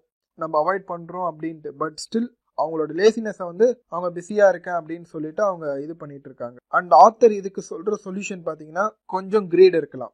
அதாவது கொஞ்சம் பேராசை இருக்கலாம் தப்பு இல்லை. கொஞ்சோண்டு. உங்களுக்கு எப்போ அந்த பேராசை வருதோ அப்பதான் வந்து நீங்கள் லேசினஸை ஓவர் கம் பண்ணிட்டு அந்த ஒர்க்குக்காக வந்து நீங்கள் வேலை செய்வீங்க. ஆனால் நம்ம சின்ன வயசுல இருந்தே வந்து நம்ம கிட்ட நிறைய விஷயம் வந்து சொல்லிட்டு இருப்பாங்க. நீ உன்னை பற்றி மட்டும் தான் யோசிப்பியா? நீ வேற யாரை பற்றியும் யோசிக்க மாட்டியா? உனக்கு உன்னோட இதுதான் முக்கியமா? அப்படின்ற மாதிரி சொல்லுவாங்க. அதாவது நம்ம டிசையர் நம்மளோட ஆசையை வந்து சின்ன வயசுல இருந்து தப்பு தப்பு தப்புன்னு சொல்லிட்டு ஒரு கில்ட்டை வச்சுட்டே நம்ம ஆசையை வந்து சப்ரஸ் பண்ணியிருப்பாங்க. அண்ட் நிறைய சென்டென்ஸ் வந்து நம்ம கேட்டுக்கலாம் நம்ம வீட்டில் சொல்கிறது நம்ம என்ன பணம் நம்ம என்ன ப- பணம் என்ன மரத்தில் காய்க்குதுன்னு நீ நினச்சிருக்கியா? நம்ம ஒன்றும் பணக்காரங்க இல்லை அப்படின்ற மாதிரி பேரண்ட்ஸ் வந்து நம்மளுக்கு நிறைய சொல்லியிருப்பாங்க. ஸோ இதெல்லாம் வந்து எப்படின்னா நம்மளோட டிசையர் இருக்கும். நம்மளுக்கு ஒரு டிசையர் இருக்கும். அந்த டிசையரை வந்து நம்ம தப்பு செஞ்சுட்டோம் நம்மளை கில்ட்டியாக ஃபீல் பண்ண வச்சுட்டு அந்த டிசையரே தப்பு அப்படின்ற மாரி கொண்டு வந்துருவாங்க. நிறைய பேரண்ட்ஸ் பார்த்தீங்கன்னா இது ரிவர்ஸில் கூட யூஸ் பண்ணுவாங்க. என் என்னோட மேஜர் சேவிங்கை வச்சு நான் வந்து உனக்கு இது வாங்கி தரேன். அதே மாதிரி நான் சின்ன வயசில் இருக்கும்போது எங்கள் அப்பா வந்து எனக்கு இது வாங்கி தரல. ஆனால் நான் வந்து உங்களுக்கு உனக்கு வந்து வாங்கி தரேன் அப்படின்ற ஒரு எமோஷ்னல் பிளாக்மெயில் மாதிரி சொல்லுவாங்க. அப்படின்ற மாதிரி சொல்லி நிறைய பசங்க நிறைய அப்பா வந்து அவங்க பசங்களுக்கு வாங்கி தருவாங்க. ஸோ இது ரெண்டுமே வந்து ஒரு ஒரு விதமான வந்து ஒரு சப்ரேஷன் தான். அதாவது ஃபஸ்ட்டு கேஸில் பார்த்தீங்கன்னா ஆசைப்படுறதே தப்பு அப்படின்ற மாதிரி ஒரு ஒரு பர்சனுக்கு வந்து தோணலாம். அந்த பையனுக்கோ இல்லை அந்த பொண்ணுக்கோ அந்த குழந்தைக்கு தோணலாம். செகண்ட் கேஸில் பார்த்தீங்கன்னா நம்ம நம்ம பேரண்ட்ஸ் வந்து ரொம்ப வறுப்பூத்துறோமோ இல்லை அவங்ககிட்ட இருந்து நம்ம ரொம்ப எடு ரொம்ப காசை வந்து உரியிறோமோ அப்படின்ற மாதிரி அந்த குழந்தைக்கு வந்து தோணலாம். அதனால் அவங்க ஆசைப்பட மாட்டாங்க. ஸோ ரெண்டு கேஸ்லேயும் ஒரு பர்சனோட ஆசையை வந்து செக்கில் வைக்க தான் இந்த மாதிரி ஃபாலோ பண்ணுறாங்க அண்ட் ஆத்தர் um, இதுக்கு தர சொல்யூஷன் பார்த்தீங்கன்னா நம்ம ஒரு விஷயத்த பார்க்குறோம் இப்போ ஒரு பெரிய கார் ஒன்று சூப்பராக போகுது. அதை வாங்கணும் அப்படின்னு நினைக்கிறோன்னா அந்த காரை பார்த்துட்டு சி என்னால் இதெல்லாம் வாங்கவே முடியாது அப்படின்ற மாதிரி யோசிக்கும் போது நம்ம மைண்ட் வந்து ஒரு க்ளோஸ்டு மைண்ட் ஆகிடுது அந்த ஒரு தாட்டுக்கு அப்புறம் நம்மளுக்கு யோசிக்கிறதுக்கு வேற விஷயமே கிடையாது. வாங்க முடியாதுன்னு ஒரு நெகட்டிவாக ஃபீல் பண்ணிட்டு அடுத்த வேலையை பார்த்துட்டு போயிட்டே இருப்போம். ஆனால் இது எப்படி வாங்குறது அப்படின்னு நான் யோசிக்கும் போது தான் நான் வந்து கால்குலேட் பண்ண ஆரம்பிப்பேன். ஓகே எனக்கு சம்பளம் இவ்வளோ வருது. இல்லை எனக்கு வருமானம் இவ்வளோ வருது. நான் இந்த செலவு இவ்வளோ பண்ணுறேன் இவ்வளோ சேர்த்து வைக்கிறேன். ஸோ நான் மாதம் மாதம் இவ்வளோ சேர்த்து வச்சேன்னா என்னால் இத்தனை வருஷத்துக்குள்ளே இதை வாங்க முடியும் அப்படின்ற மாதிரி ஒரு சின்ன கேல்குலேஷன் போடுவோம். ஒரு பாசிபிலிட்டி ஏதாவது தெரிஞ்சால் அதுக்கப்புறம் தான் நம்ம ஒர்க் பண்ண ஆரம்பிப்போம். ஸோ இந்த இதுக்கு ஆத்தர் சொல்யூஷன் என்ன தராங்க அப்படின்னா கில்டஸ் வர்ஸ் தன் கிரீட் அப்படின்ற மாதிரி சொல்கிறாங்க உங்கள் மனசில் ஆசைப்படுறதே தப்பு அப்படின்ற ஒரு எண்ணம் எண்ணம் இருக்குது தெரியுமா? அதுதான் இருக்கிறதுலே மோசமான விஷயம். அது வந்து கிரீடை விட மோசமானது அப்படின்ற மாதிரி சொல்கிறாங்க அண்ட் உங்கள் மனசுக்கு பிடிச்ச விஷயத்த செய்யுங்க. எப்படி இருந்தாலும் உங்களை வந்து கிரிட்டிசைஸ் பண்ண தான் போகிறாங்க நீங்கள் வந்து நல்லது செஞ்சாலும் சரி செய்யலைனாலும் சரி செய்ய அவங்க கிரிட்டிசைஸ் பண்ணுறவங்க பண்ணிகிட்டே தான் இருப்பாங்க. ஸோ அதனால் உங்களுக்கு பிடிச்ச விஷயத்த வந்து ஆத்தர் வந்து செய்ய சொல்கிறாங்க ஸோ ஃபோர்த்து விஷயம் பார்த்தீங்கன்னா ஹேபிட்ஸ் அதாவது நம்ம வந்து நம்ம வாழ்கிற வாழ்க்கை வந்து நம்ம ஹேபிட்டோட ரிஃப்ளெக்ஷன் அப்படின்ற மாதிரி சொல்லலாம். ஸோ நம்ம ஹேபிட்ஸ் எப்படி இருக்கோ நம்ம வாழ்கிற வாழ்க்கையும் வந்து அதுக்கேற்ற மாதிரி தான் இருக்கும். ஸோ ஆத்தர் வந்து இதுக்கு ஒரு சூப்பரான எக்ஸாம்பிள் தர்றாரு. அதாவது எப்படின்னா ராபர்ட் கிட்ட வந்து ரிச் அவங்க ரிச் டேட் வந்து கேட்குறாரு இந்த மாதிரி அப்பா வந்து பில்லெல்லாம் எப்போ கட்டுவார்? அப்படின்ட்டு. அதுக்கு வந்து ராபர்ட் சொல்கிறாரு எங்கள் அப்பா வந்து மாதம் ஸ்டார்டிங்கில் எல்லா பில்லையும் கரெக்டாக கட்டிடுவாரு. அப்படின்ட்டு. அதுக்கு வந்து ரிச் டேட் வந்து சிரிச்சுட்டே சொல்கிறாரு அதனால தான் உங்கள் அப்பா ஒன்று ஏழையாகவே இருக்காரு. ஏன்னா உங்கள் அப்பா வந்து கவர்மெண்ட் அவரோட கிரெடிட்டார்ஸ் இவங்களுக்குலாம் வந்து பணத்தை வந்து ஃபஸ்ட்டு கொடுத்துட்றாரு. அவருக்குன்னு சேர்த்து வைக்கிறதுக்கு வந்து அவருக்கு எதுவுமே இல்லை அப்படின்ற மாதிரி சொல்கிறாரு அண்ட் உடனே ராபர்ட் வந்து கேட்குறான் அப்போ வந்து பில்லு கட்டுறது இதெல்லாம் வந்து தப்பா அப்படின்ற கேட்குறான் ஸோ அதுக்கு வந்து ரிச்சர்ட் என்ன சொல்கிறாருன்னா நான் பில்லு கட்டுறது தப்புன்னு சொல்ல வரல. ஆனால் ஃபஸ்ட்டு வந்து உனக்கு தேவையான காசை வந்து நீ வந்து உனக்கு பே பண்ணிக்கணும்.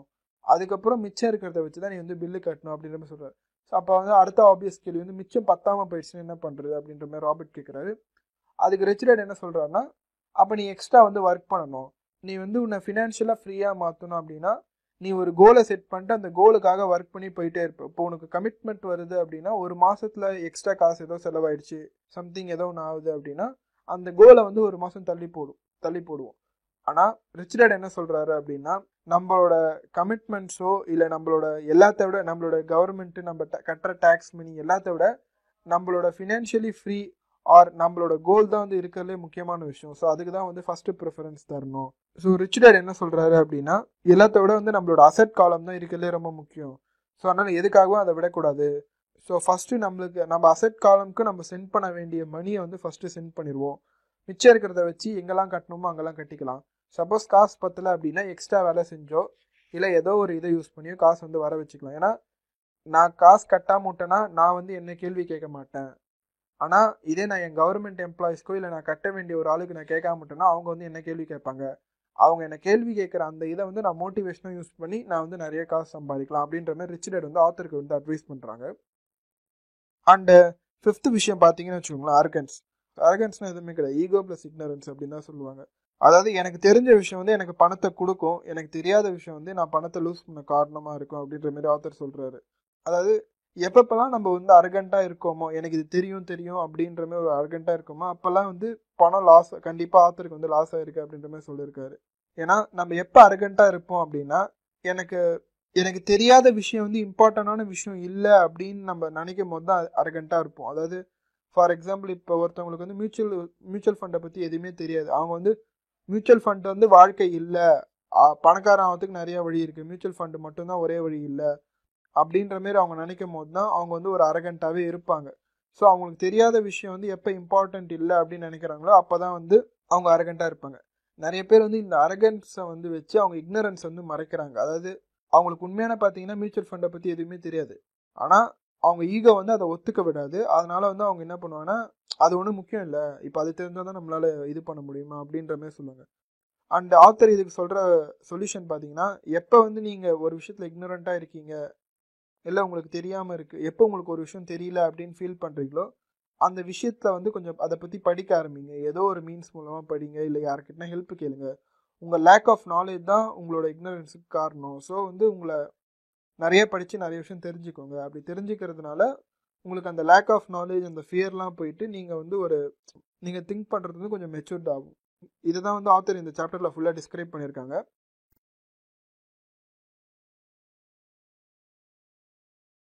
சாப்டர் நைன் கெட்டிங் ஸ்டார்டட் இதை பற்றி தான் பார்க்க போகிறோம் இதுக்கு முன்னாடி இருக்க சாப்டரில் பார்த்தீங்கன்னா ஃபினான்ஷியல் ஐக்கியூனா என்ன அதோட அப்டிக்கல்ஸ் என்னென்ன அப்படின்னு பார்த்தோம். ஸோ இந்த சாப்டரில் எப்படி நம்ம ப்ரொசீட் பண்ணுறது அப்படின்றத பற்றி பார்க்க போகிறோம் அதாவது எப்படி நம்ம ஸ்டார்ட் பண்ணுறது நம்ம ஃபினான்ஷியல் இன்டெலிஜென்ஸை யூஸ் பண்ணுறதுக்கு இதுக்கு ஆத்தர் பார்த்தீங்கன்னா சிம்பிளாக ஒரு பத்து ஸ்டெப் சொல்லியிருக்காரு.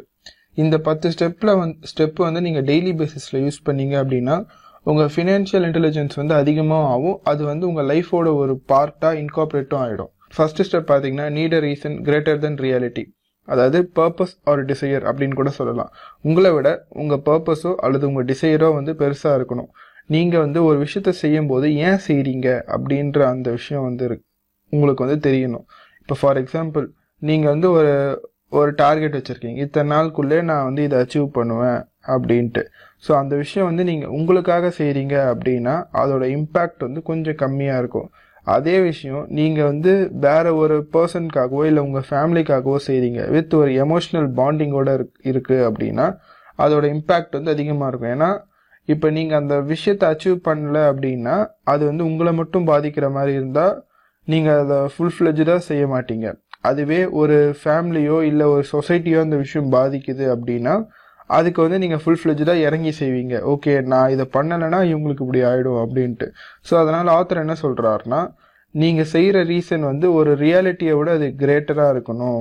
நார்மலாக நீங்கள் வச்சுருக்க டிசைரை விட அந்த டிசைர் வந்து ஒரு பேர்னிங் டிசைராக இருந்துச்சுன்னா உங்களால் வந்து அதை அச்சீவ் பண்ண முடியும் அப்படின்ற மாதிரி சொல்கிறாரு செகண்ட் ஸ்டெப் பார்த்தீங்கன்னா the power of choice power of சாய்ஸ்ன்றது ஒரு ரொம்பவே வந்து இன்ட்ரெஸ்டிங்கான விஷயம் வந்து ஆத்தர் இதில் சொல்லுவார். அதாவது நீங்கள் எல்லா விஷயமும் வந்து நீங்கள் தான் சூஸ் பண்ணுறீங்க உங்கள் லைஃப்பில் நடக்கிற ஒரு ஒரு விஷயமும் வந்து நீங்கள் தான் சூஸ் பண்ணுறீங்க உங்கள் கையில் ஒரு ரூபா வருதுன்னா அந்த ஒரு ரூபாவை எப்படி செலவு பண்ணலாம் நீங்கள் தான் சூஸ் பண்ணுறீங்க உங்கள் கையில் இருக்க டைம் அதை நீங்கள் எப்படி செலவு பண்ணால் நீங்கள் தான் சூஸ் பண்ணுறீங்க புக்கு படிக்கலாமா? இல்லை நாலேஜபிள் யூடியூப் வீடியோ பார்க்கலாமா? இல்லை என்டர்டைன்மெண்ட் ஓரியன்டாக இது பண்ணலாமா? அப்படின்ட்டு. ஸோ இங்கே நீங்கள் தான் வந்து டிசைடிங் அத்தாரிட்டி ஸோ உங்கள் கையில் இருக்க ஒரு ஒரு ரூபாவும் சரி ஒரு ஒரு நிமிஷமும் சரி வேல்யூபிளாக ஸ்பெண்ட் பண்ணுங்கள் இது கூட அவர் என்ன சொல்கிறாரு அப்படின்னா இந்த ஸ்பெண்டிங் ஹேபிட்ஸ் தான் வந்து உங்களோட சக்ஸஸ்க்கு வந்து முக்கியமான காரணமாக இருக்கும். அதாவது ஒரு சக்ஸஸ்ஃபுல் பீப்புள் எடுத்து பார்க்குறீங்கன்னு வச்சுக்கோங்களேன். ஒவ்வொரு டைம் வந்து அவங்க சக்ஸஸ்ஃபுல்லாக இருப்பாங்க. ஆனால் அதுக்கு காரணம் வந்து ஃபுல்லாக அவங்க ஹேபிட்ஸாக இருக்கும். அவங்க பத்து வருஷமாக அதுக்காக கஷ்டப்பட்டிருப்பாங்க. ஆனால் அந்த பின்னாடி இருக்க கஷ்டத்தை வந்து நிறைய பேர் பார்க்க மாட்டாங்க. முன்னாடி இருக்க சக்ஸஸை மட்டும்தான் பார்ப்பாங்க.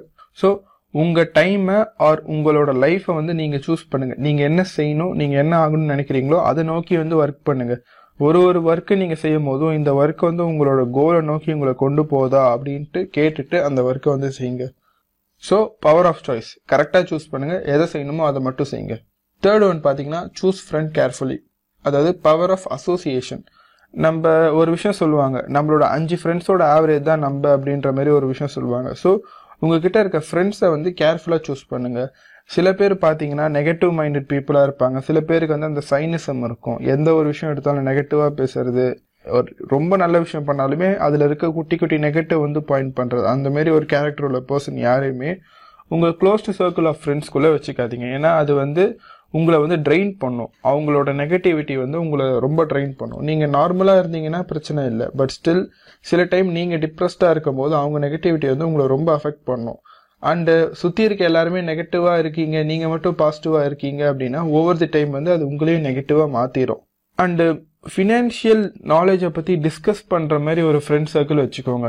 ஏன்னா மிடில் கிளாஸ் வந்து மிடில் கிளாஸாக இருக்கிறதுக்கு ஒரே ரீசன் என்னன்னா வீட்டு லெவலில் வந்து அவங்க ஃபைனான்ஸை பற்றி டிஸ்கஸ் பண்ண மாட்டாங்க.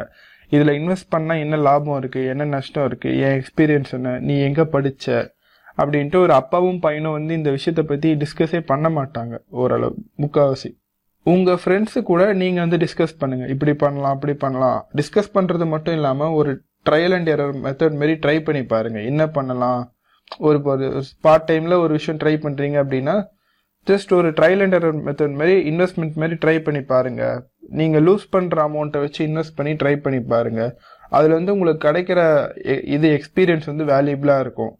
அந்த வேல்யூபிளான எக்ஸ்பீரியன்ஸ் வந்து உங்கள் ஃப்ரெண்டை வச்சு நீங்கள் இன்ட்ரோஸ்பெக்ட் கூட பண்ணலாம். அவங்களோட பாயிண்ட் ஆஃப் வியூ என்னன்னு தெரிஞ்சுக்கலாம். ஸோ உங்களுக்கு ஒரு ஐடியா கிடைக்க வேண்டிய இடத்துல வந்து பார்த்தீங்கன்னா நாலஞ்சு ஐடியா வந்து கிடைக்கும். ஸோ ஃப்ரெண்ட்ஸ் வந்து கண்டிப்பாக வந்து இந்த ஒரு விஷயத்தில் ஹெல்ப் பண்ணுவாங்க. அதனால் ஒரு க்ளோஸ்டு சர்க்கிள் ஆஃப் ஃப்ரெண்ட்ஸ் வச்சுக்கோங்க. எல்லாருமே லைக் மைண்டட் ஃப்ரெண்ட்ஸாக இருந்தாங்கன்னா ரொம்பவே ஆட் அட்வான்டேஜ் ஃபோர்த் ஸ்டெப் பார்த்தீங்கன்னா master of formula and then learn a new one அதாவது ஒரு ஃபார்முலா மாஸ்டர் பண்ணிவிட்டு அடுத்த விஷயத்துக்கு வந்து போக சொல்கிறது ஆத்தர் ஏன்னா ஒரு ஃபார்முலா நீங்கள் இது பண்ணுறீங்க ஒரு விஷயத்தில் ஒர்க் பண்ணுறீங்க ஒரு ஸ்ட்ராட்டஜி ஃபாலோ பண்ணி ஒர்க் பண்ணுறீங்க அந்த விஷயத்தில் உங்களுக்கு நீங்கள் நினச்ச அவுட்புட் கிடைக்கல அப்படின்ட்டு அடுத்த விஷயம் போகிறீங்க அப்படின்னா நீங்கள் அடுத்த விஷயத்தையும் அந்த விஷயத்த அந்த விஷயத்த விட்டுட்டு வேறு விஷயத்துக்கு போகிறதுக்கான பாசிபிலிட்டி அதிகமாக இருக்குது ஸோ ஓ த டைம் பார்த்தீங்கன்னா உங்களுக்குன்னு ஒரு யூனிக்னஸ் இருக்காது உங்களுக்குன்னு ஒரு ஸ்ட்ராட்டஜி இருக்காது. நீங்கள் ஸ்ட்ராட்டஜியை பில்ட் பண்ணாமல் அந்த ஃபீல்டில் இருக்கிற மாதிரி இருக்கும். ஸோ உங்களுக்குன்னு ஒரு ஸ்ட்ராட்டஜி ஒன்று பில்ட் பண்ணிக்கோங்க. உங்களுக்குன்னு ஒரு ஸ்ட்ராட்டஜி ஒன்று பில்ட் பண்ணிக்கோங்க. அந்த ஸ்ட்ராட்டஜி பில்ட் பண்ணுறது கண்டிப்பாக டைம் ஆகும். பட் ஸ்டில் ஒரு ஃபார்முலா எடுங்க அந்த ஃபார்முலாவை மாஸ்டர் பண்ணுங்க. அதுக்கப்புறம் அடுத்த விஷயம் போங்க. இப்போ ஃபார் எக்ஸாம்பிள் நீங்கள் மியூச்சுவல் ஃபண்ட் இது பண்ணுறீங்க அப்படின்னா மாஸ்டர் இந்த சென்ஸ் வந்து ஃபர்ஸ்ட் உங்களுக்கு நாலேஜ் வேணும். மியூச்சுவல் ஃபண்டில் நீங்கள் இன்வெஸ்ட் பண்ணணும் அப்படின்னா. ஸோ மியூச்சுவல் ஃபண்ட் அந்த நாலேஜ்க்காக கொஞ்சம் இன்வெஸ்ட் பண்ணுங்க. யாருக்கு மியூச்சுவல் ஃபண்டை பற்றி அதிகமாக தெரியுமோ? அவங்ககிட்ட செமினார் போகிறது இல்லை அதை பற்றி ஒரு புக்கை வாங்கி படிக்கிறது எதுவாக வேணா இருக்கட்டும். அந்த மியூச்சுவல் ஃபண்டை பற்றின நாலேஜ்க்காக கொஞ்சம் இன்வெஸ்ட் பண்ணுங்கள் இன்வெஸ்ட் பண்ணி அதை கற்றுக்கோங்க கற்றுக்கிட்டு அதுக்கப்புறம் மியூச்சுவல் ஃபண்டில் இன்வெஸ்ட் பண்ணுங்கள் இன்வெஸ்ட் பண்ணிவிட்டு ட்ரையல் அண்ட் எரர் மெத்தட் மாதிரி தான் ஏன்னா நீங்கள் போட்டோன்னே இன்வெஸ்ட்மெண்ட் ரிட்டர்ன் வரும்னு சொல்ல முடியாது. ரிட்டர்ன் கண்டிப்பாக வரும். அந்த ஃபார்மில் வந்து இப்போ ஓகே ஒரு ஸ்டேஜில் பார்த்தீங்கன்னா உங்களுக்கு இது ஒர்க் ஆகும் அப்படின்னு தெரிஞ்சிடும் அந்த மாதிரி தெரிஞ்ச உடனே அந்த ஃபீல்டை விட்டு அடுத்த ஃபீல்டு வாங்க. அடுத்த ஃபீல்டு இப்போ நீங்கள் ரியல் எஸ்டேட் வரீங்கன்னா அதுக்கும் அப்டேட் பண்ணுங்கள் திருப்பி ரியல் எஸ்டேட் பற்றி யாருக்கு தெரியுமோ அவங்கக்கிட்ட கேட்டு அதை பற்றி படித்து அப்படியே அடுத்த அதை நீங்கள் இன்வெஸ்ட் பண்ணுறதுக்கு முன்னாடி உங்களுக்கு நாலேஜ் இருக்கான்னு பார்த்துக்கோங்க நீங்கள் ஒரு கண்மூடித்தனமாக ஒரு விஷயத்தில் போய் இன்வெஸ்ட் பண்ணுறீங்க இவங்க சொன்னாங்க அவங்க சொன்னாங்க அப்படின்னு இன்வெஸ்ட் பண்ணும்போது உங்களுக்கு ரிட்டர்ன்ஸ் வர்றது வந்து கொஞ்சம் டவுட்டான ஒரு விஷயம் தான் அப்படி இருக்கும்போது நம்ம யாருமே ப்ளேம் பண்ண முடியாது. ஸோ நீங்கள் வந்து அந்த நாலேஜ் கெயின் பண்ணி நீங்கள் இன்வெஸ்ட் பண்ண பாருங்கள் ஸோ ஃபிஃப்த் விஷயம் பார்த்தீங்கன்னா பே யுவர் செல்ஃப் ஃபர்ஸ்ட் இதை பற்றி நம்ம ப்ரீவியஸ் வீடியோவில் கூட பார்த்துருப்போம். அதாவது பே யுவர் செல்ஃப் ஃபர்ஸ்ட் எதுக்கு சொல்கிறாங்க அப்படின்னா அது உங்கள் செல்ஃப் டிசிப்ளினை குறிக்கும். இப்போ நீங்கள் financially rich or financially free அப்படின்ற ஸ்டேட்டை நோக்கி போயிட்டு இருக்கீங்க அப்படின்னா நீங்கள் இந்நேரத்துக்கு உங்கள் அசட் காலம் வந்து பில்ட் பண்ண ஆரம்பிச்சிருப்பீங்க. உங்கள் அசட் காலம் பில்ட் பண்ணுற டைமில் பார்த்தீங்கன்னா உங்களுக்கு மாதம் மாதம் ஒரு சேவிங்ஸோ இல்லை ஒரு இன்வெஸ்ட்மெண்ட் அமௌண்ட்டோ தேவைப்படும். ஏன்னா அப்போ தான் உங்கள் அசட் காலம் ஓவர் தி டைம் வந்து பில்ட் ஆகும். ஸோ நீங்கள் மாதம் மாதம் அந்த அசட் காலம்க்கு கொடுக்குற அமௌண்ட் இருக்கு தெரியுமா? இன்வெஸ்ட்மெண்ட் அமௌண்ட் அந்த அமௌண்ட்டை எக்காரணத்தை கொண்டு நீங்கள் நிறுத்தவே கூடாது. இன்னும் சொல்லணும்னா ஃபஸ்ட்டு நீங்கள் அந்த அமௌண்ட்டை தான் பே பண்ணணும். அந்த அசட் காலம்க்கு போக வேண்டிய அமௌண்ட்டை ஃபஸ்ட்டு அந்த அசட் காலம்க்கு டைரக்ட் பண்ணி அனுப்பிச்சிடுங்க அமுச்சிட்டு மீதி இருக்க அமௌண்ட்டை வந்து செலவு பண்ணுங்கள் செலவு பண்ணுங்கள் ஆர் சம்திங் நீங்கள் டேக்ஸ் கட்டுறீங்க எது வேணா பண்ணுங்கள் ஸோ இதை தான் வந்து வாரன் பஃபெட்டும் சொல்லியிருப்பார். Spend what is left after saving அப்படின்னு சொல்லிட்டு. ஃபஸ்ட்டு சேவ் பண்ணுங்கள் அதுக்கப்புறம் மிச்சம் எவ்வளோ இருக்கோ அதை வந்து ஸ்பெண்ட் பண்ணுங்கள் அப்படின்ற மாதிரி சொல்லியிருப்பார். அண்டு இதே கோட்டு தான் வந்து richest man in Babylon by George Clason அவரும் வந்து இதே விஷயத்த ஒரு இது அவரோட புக்கோட மெயின் கான்செப்டே இதுதான் அப்படின்ற அளவு கூட சொல்லலாம். இந்த ஒரு விஷயத்த வந்து அந்த அளவு இம்பார்ட்டன்ஸ் தராங்க. ஆனால் நீங்கள் லாஜிக்காக யோசிச்சு பார்த்தீங்கன்னா எனக்கு காசு பத்தாமல் போயிடுச்சுன்னா நான் என்ன பண்ணுவேன்? அப்படின்ற மாதிரி நிறைய கேள்வி வரும். பட் ஸ்டில் இந்த விஷயத்த நீங்கள் ட்ரை பண்ணி பாருங்கள் ட்ரை பண்ணி பாருங்கள் இந்த சென்ஸ் வந்து நீங்கள் ஒரு டெப்த் டெப்த் ஃப்ரீயான பர்சனாக இருக்கீங்க. ஆர் உங்களுக்கு பெரிய டெப்ட்லாம் எதுவும் கிடையாது. சின்ன சின்ன டெப்ட் தான் இருக்குது மேனேஜ் பண்ணிக்க முடியும் அப்படின்னா உங் நீங்கள் வந்து உங்களுக்கு ஃபஸ்ட்டு பே பண்ணி பாருங்கள் அண்டு அதுக்கப்புறம் மற்ற எல்லா விஷயத்தையும் பே பண்ணுங்கள் ஆப்வியஸ்லி கண்டிப்பாக காசு இடிக்கும் பட் ஸ்டில் நிறைய பேர் வந்து காசு கேட்பாங்க. அப்படி கேட்குற அந்த விஷயத்த வந்து ஒரு மோட்டிவேஷனாக யூஸ் பண்ணி இன்னும் நிறைய காசு சம்பாதிக்க ட்ரை பண்ணுங்கள் அப்படி பண்ணீங்கன்னா உங்களோட ஃபினான்ஷியல் இன்டெலிஜென்ஸும் வந்து அதிகமாகும். சிக்ஸ்த்து விஷயம் பார்த்தீங்கன்னா பே யுவர் புரோக்கர்ஸ் வெல் அப்படின்ற மாதிரி ஆத்தர் கொடுத்துருக்காரு. நம்ம pay yours employees well or pay your subordinates well அப்படின்ற மாதிரி எடுத்துக்கலாம். ஏன்னா ஆத்தர் வந்து அவரோட பாயிண்ட் ஆஃப் வியூல சொல்லியிருக்காரு. இதை நம்ம லாஜிக்காவே வந்து அனலைஸ் பண்ணலாம். ஓகே ஒரு பெரிய ஃபினான்ஷியல் டீல் வந்து நீங்க க்ளோஸ் பண்றீங்க அப்படின்னா ஒருத்தவங்க வந்து அந்த டீல் பிடிச்சி தராங்க அவங்களுக்கு நீங்க நல்லதா ஒரு கமிஷன் கொடுத்தா மட்டுமே தான் அவங்க அடுத்த டீலுக்கு வந்து உங்ககிட்ட வருவாங்க. ஏன்னா நீங்க கமிஷனை வந்து ரொம்ப கம்மியா கொடுத்துட்டீங்க அப்படின்னா அவங்க வந்து இவங்க கிட்ட போனா கமிஷனே கிடைக்காது. நான் ஏன் இவங்ககிட்ட போகணும்? நான் வேற ஆள் கிட்ட போயிடுவேன் அப்படின்ட்டு அவங்க போயிடுவாங்க. ஒரு நல்ல அந்த டீல் ஃபைண்டரை வந்து நீங்க இழந்துருவீங்க. இது வந்து டீல் ஃபைண்டருக்கு மட்டும் கிடையாது. யாராக வேணா எடுத்துக்கலாம். உங்கள் எம்ப்ளாயிஸ் கூட எடுத்துக்கோங்களேன். இப்போ நீங்கள் ஒரு கம்பெனி வச்சுருக்கீங்க அப்படின்னா நீங்கள் உங்கள் எம்ப்ளாயிஸ்க்கு நீங்கள் நல்லா பே பண்ணுறீங்க அப்படின்னா தான் அவங்க வந்து உங்களுக்காக நல்லா வேலை செய்வாங்க. ஓகே நம்ம எதிர்பார்த்ததோட நிறைய அமௌண்ட் தராங்க. ஸோ அவங்களுக்காக நம்ம ஏதாவது ஒரு நம் அவங்க எதிர்பார்க்கறதோட நம்ம அதிகமாக தரணும் அப்படின்ற ஒரு மைண்ட் செட்டில் எம்ப்ளாயீஸும் வந்து நிறையா வேலை செய்வாங்க. ஸோ அப்படி அவங்க செய்யும் போது பார்த்தீங்கன்னா கண்டிப்பாக உங்களுக்கு ப்ராஃபிட் இன்னும் இன்க்ரீஸ் ஆகும். நீங்கள் தரது ஏதோ கொஞ்சமாக தான் இருக்கும். ஆனால் அதுக்கான ப்ராஃபிட் வந்து பார்த்தீங்கன்னா ரொம்ப பெரிய லெவலில் வந்து உங்களுக்கு கிடைக்கும். வேற ஒருத்தவங்கனால உங்க பிஸ்னஸ் வந்து லாபம் அடையுது அப்படின்னா அந்த பர்சனுக்கு நீங்க பே பண்றது வந்து யோசிக்க கூடாது.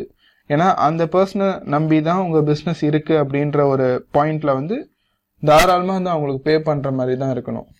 ஸோ செவன்த் ஒன் பார்த்தீங்கன்னா ரிட்டர்ன் ஆஃப் இன்வெஸ்ட்மெண்ட் அதாவது நீங்க ஒரு விஷயத்துல பணத்தை போடுறீங்கன்னா எவ்வளோ நாள்ல உங்களுக்கு அந்த பணம் திரும்பி வரும் அப்படின்றது தான் return of investment for example நீங்க டூ லேக்ஸ் ஸ்பெண்ட் பண்ணி ஒரு பிஸ்னஸ் வைக்கிறீங்க. அந்த பிஸ்னஸ் வந்து உங்களுக்கு மந்த்லி டுவெண்ட்டி தௌசண்ட் ரெவென்யூ தருது. அந்த டுவெண்ட்டி தௌசண்ட்ல பாத்தீங்கன்னா எக்ஸ்பென்சஸ்லாம் போக கையில வந்து ஃபைவ் தௌசண்ட் நிற்குது அப்படின்னா நீங்க வந்து அந்த பிஸ்னஸில் வந்து ரிட்டர்ன்ஸ் எடுக்க உங்களுக்கு ஃபார்ட்டி மந்த்ஸ் கிட்ட ஆயிடும். ஸோ இந்த ஃபார்ட்டி மந்த்ஸ் தான் வந்து உங்களோட ரிட்டர்ன் ஆஃப் இன்வெஸ்ட்மெண்ட் டைம் நாற்பது மாசத்துல உங்களோட இன்வெஸ்ட்மெண்ட் வந்து ரிட்டர்ன் ஆகிடும் அதுக்கப்புறம் அந்த பிஸ்னஸ்லேருந்து வர எல்லாமே வந்து ப்ராஃபிட் அப்படின்ற மாதிரி வரும். ஒரு ரியல் இன்வெஸ்டர் பார்த்தீங்கன்னா ரிட்டர்ன் ஆஃப் இன்வெஸ்ட்மெண்ட்டுக்கு ரொம்பவே வந்து இம்பார்ட்டன்ஸ் கொடுப்பாங்க. ஏன்னா நீங்க ஒரு விஷயத்துல போய் பணத்தை போடுறீங்க. எத்தனை நாள் அது உங்களுக்கு திரும்பி வரும்? எவ்வளவு பெர்சன்ட் வந்து உங்களுக்கு திரும்பி வரும்? அப்படின்றத நீங்க கால்குலேட் பண்ணணும். ஏன்னா ஒரு இன்வெஸ்ட்மெண்ட் வந்து நல்ல இன்வெஸ்ட்மெண்ட்டா இல்லையா? இல்ல ஒரு இன்வெஸ்ட்மெண்ட்டை பண்ணலாமா வேணாமா அப்படின்ற one of the major deciding factory வந்து இந்த ரிட்டர்ன் ஆஃப் இன்வெஸ்ட்மெண்ட் தான்.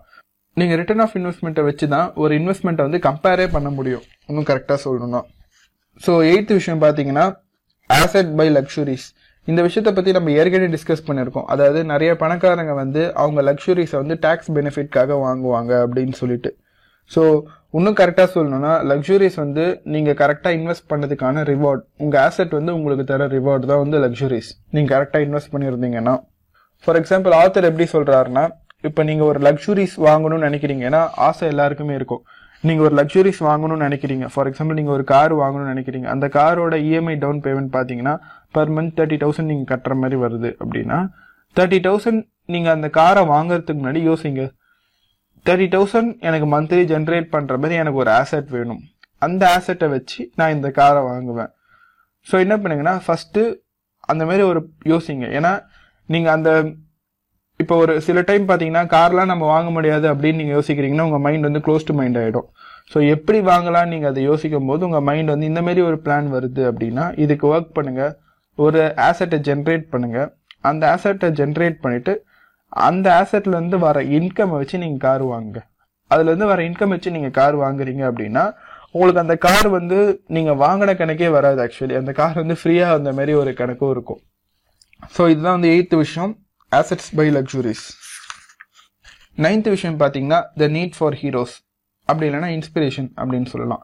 நம்ம லைஃப்பில் பார்த்தீங்கன்னா நம்மளுக்கு நிறைய பேர் வந்து இன்ஸ்பிரேஷனாக இருப்பாங்க. சில பேர் வந்து ப்ரொஃபஷனல் இன்ஸ்பிரேஷன்ஸாக இருப்பாங்க. இவங்கள மாதிரி இருக்கணும் அப்படின்ட்டு. சில பேர் வந்து ஒரு சோஷியல் டீட்ஸ்க்காக அவங்கள நம்ம இன்ஸ்பிரேஷன் மாதிரி வச்சுருப்போம். ஸோ ஆத்தரோட இன்ஸ்பிரேஷன்ஸ் பார்த்தீங்கன்னா வாரன் பஃபே டொனால்ட் ட்ரம்ப் இவங்க தான் வந்து ஆத்தரோட இன்ஸ்பிரேஷன்ஸ் அவர் என்ன சொல்கிறாரு அப்படின்னா நான் இவங்களை பத்தி எல்லா விஷயமும் படிப்பேன். அதாவது இந்த வாரன் பஃபெட் பத்தியும் சரி டொனால்ட் ட்ரம்ப் பத்தியும் சரி இவரை பத்தி எல்லா விஷயமும் ஆத்தர் வந்து படிப்பார். ஒரு ஒரு சின்ன விஷயத்தையும் கலெக்ட் பண்ணி கலெக்ட் பண்ணி படிப்பார். ஸோ அப்படி படிக்கும் போது என்னன்னா அவங்க மைண்ட் செட் எப்படி இருக்கு மார்க்கெட் அவங்க எப்படி பாக்குறாங்க அவங்க எதை நோக்கி போறாங்க அப்படின்றது ஆத்தருக்கு தெரியும். ஸோ ஆத்தர் இதுல ஒரு காயின் பண்ற ஒரு விஷயம் என்னன்னா வாரன் பஃபெட் எதுலலாம் இன்வெஸ்ட் பண்ணுறாரோ அதெல்லாம் நானும் இன்வெஸ்ட் பண்ணுவேன் அப்படின்ட்டு ஆத்தர் வந்து காயின் பண்ணுறாரு ஸோ இந்த புக்கை பார்த்தீங்கன்னா two thousand nineteen ninety seven அந்த டைம் பீரியடில் எழுதின ஒரு புக்கு தான் இது. இந்த டைமில் வந்து அவர் வாரன் பஃபெட் வந்து ஃபாலோ பண்ணியிருக்காரு ஸோ இதுலேருந்து என்ன விஷயம் தெரியுது அப்படின்னா முக்காவாசி பணக்காரங்க ஒரே மாதிரி தான் யோசிக்கிறாங்க அப்படின்றது ஈஸியாக தெரியுது. ஏன்னா அவர் இன்னும் சொல்கிற ஒரு விஷயம்னா டொனால்ட் ட்ரம்ப் வந்து ஒரு டீலை வந்து நெகோஷியேட் பண்ணி அதை க்ளோஸ் பண்ணுறதா இருக்கட்டும் இல்லை வாரன் பஃபெட்டோட இன்வெஸ்டிங் ஸ்ட்ராட்டஜியாக இருக்கட்டும் இன்ஸ்பிரேஷனில் இருக்க ஒரு ஒரு பர்சனுக்கும் ஒரு ஒரு ஸ்பெஷாலிட்டி இருக்குது அவங்கள பற்றி படித்து அந்த ஸ்பெஷாலிட்டியை புரிஞ்சுட்டு அவரோட இன்வெஸ்ட்மெண்ட்டில் ஒப்பீனியனுக்காக அவர் என்ன பண்ணுறாருனா இந்த விஷயத்த டொனால்ட் ட்ரம்ப் இருந்தால் எப்படி பண்ணியிருப்பாரு ஐ மீன் இப்போ நீங்கள் ஒரு விஷயத்தில் இன்வெஸ்ட் பண்ணுறீங்க அதுனா இதே விஷயத்தில் டொனால்ட் ட்ரம்ப் இருந்தால் அவர் என்ன பண்ணியிருப்பாரு என் பிளேஸில் வாரன் பஃபெட் இருந்திருந்தா அவர் என்ன பண்ணியிருப்பாரு அப்படின்ற மாதிரி ஆத்தர் திங்க் பண்ணி வேரியஸ் பாயிண்ட் ஆஃப் வியூஸ் வந்து டெரைவ் பண்றாரு. அந்த பாயிண்ட் ஆஃப் வியூஸை கம்பேர் பண்ணி அதுல எது பெஸ்ட்டோ ஆத்தர் வந்து சூஸ் பண்ணி இன்வெஸ்ட் பண்றாரு. ஸோ இதுதான் வந்து need for heroes are the power of inspiration அப்படின்னு சொல்லலாம். டென்த் விஷயம் பார்த்தீங்கன்னா டீச் அண்ட் யூஷியல் ரிசீவ் அதாவது த பவர் ஆஃப் கிவிங் ஆத்தரோட ரெண்டு டேடுமே பார்த்தீங்கன்னா டீச்சர்ஸ் தான். அவரோட ரிச் டேட் வந்து அவருக்கு எப்படி பணம் சம்பாதிக்கிறதுன்னு சொல்லி தந்தாரு. அவரோட புவர் டேட் வந்து எல்லாருக்கும் சொல்லி தந்தாரு. அவருக்கு எதுவும் சொல்லி தரல. ஸோ ஆத்தர் என்ன சொல்றாருன்னா உங்களுக்கு ஒரு விஷயம் வேணும்னா ஃபர்ஸ்ட் அந்த விஷயத்த வந்து நீங்க சொசைட்டிக்கு கொடுங்க. நீங்க கொடுத்தீங்கனாலே அந்த விஷயம் வந்து உங்களுக்கு ரெசிப்ரோகேட் ஆகும் அப்படின்ற மாதிரி சொல்றாங்க. ஸோ இந்த பத்து பாயிண்ட்லயும் ஆத்தர் வந்து இந்த பாயிண்ட்டை வந்து கொஞ்சம் அதிகமாகவே ஸ்ட்ரெஸ் பண்றாரு. சில டைம் வந்து ஆத்தர் சொல்றாரு சப்போஸ் அவருக்கு காசு ரொம்ப கம்மியா இருக்கு அப்படின்னா அவர்கிட்ட இருக்க கம்மியான அந்த அவரோட ஃபினான்ஷியல் சுச்சுவேஷன் லோவா இருந்தாலும் சரி அவர் போயிட்டு காசை வந்து கொடுப்பாரு. அப்படி கொடுக்கும்போது கண்டிப்பா அந்த அமௌண்ட் வந்து அவருக்கு ரெசிப்ரோகேட் ஆகி திரும்பி வரும். அப்படின்ற மாதிரி ஆத்தர் இதில் டேர்ம் பண்ணுறாரு அண்ட் இதெல்லாம் சொல்லி முடிச்சுட்டு அவர் கடைசியாக ஒரு விஷயம் சொல்கிறார் நீங்கள் கொடுக்கும்போது கொடுக்கணும் அப்படின்ற அந்த ஒரு விஷயத்துக்கு உங்களுக்கு திருப்பி வரும் அப்படின்ற அந்த மைண்ட் செட்னால கொடுக்காதீங்க. நீங்கள் ஹெல்ப் பண்ணணும். உண்மையிலே நீங்கள் வந்து ஒரு ஜென ஜெனரஸ் பர்சனாக இருக்கணும் அப்படின்ற ஒரு மைண்ட் செட்டோட கொடுத்தீங்கன்னா தான் இது வந்து ஃபுல்லாக ஒர்க் அவுட் ஆகும் அப்படின்ற மாதிரி சொல்கிறாங்க ஸோ எந்த விஷயம் பண்ணாலும் ஒரு கிராட்டிடியூடாக இருங்க. முடிஞ்ச அளவுக்கு ஜெனரஸாக இருங்க அப்படின்ற மாதிரி ஆத்தர் சொல்கிறார் ஸோ இதுதான் அந்த பத்து விஷயம்.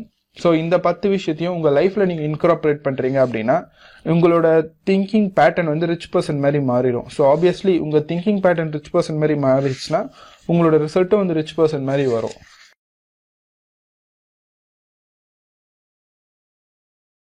இந்த வீடியோ சீரீஸோட கடைசி சாப்டர் இதுதான். ஃபைனலி கடைசி சாப்டருக்கு வந்தாச்சு.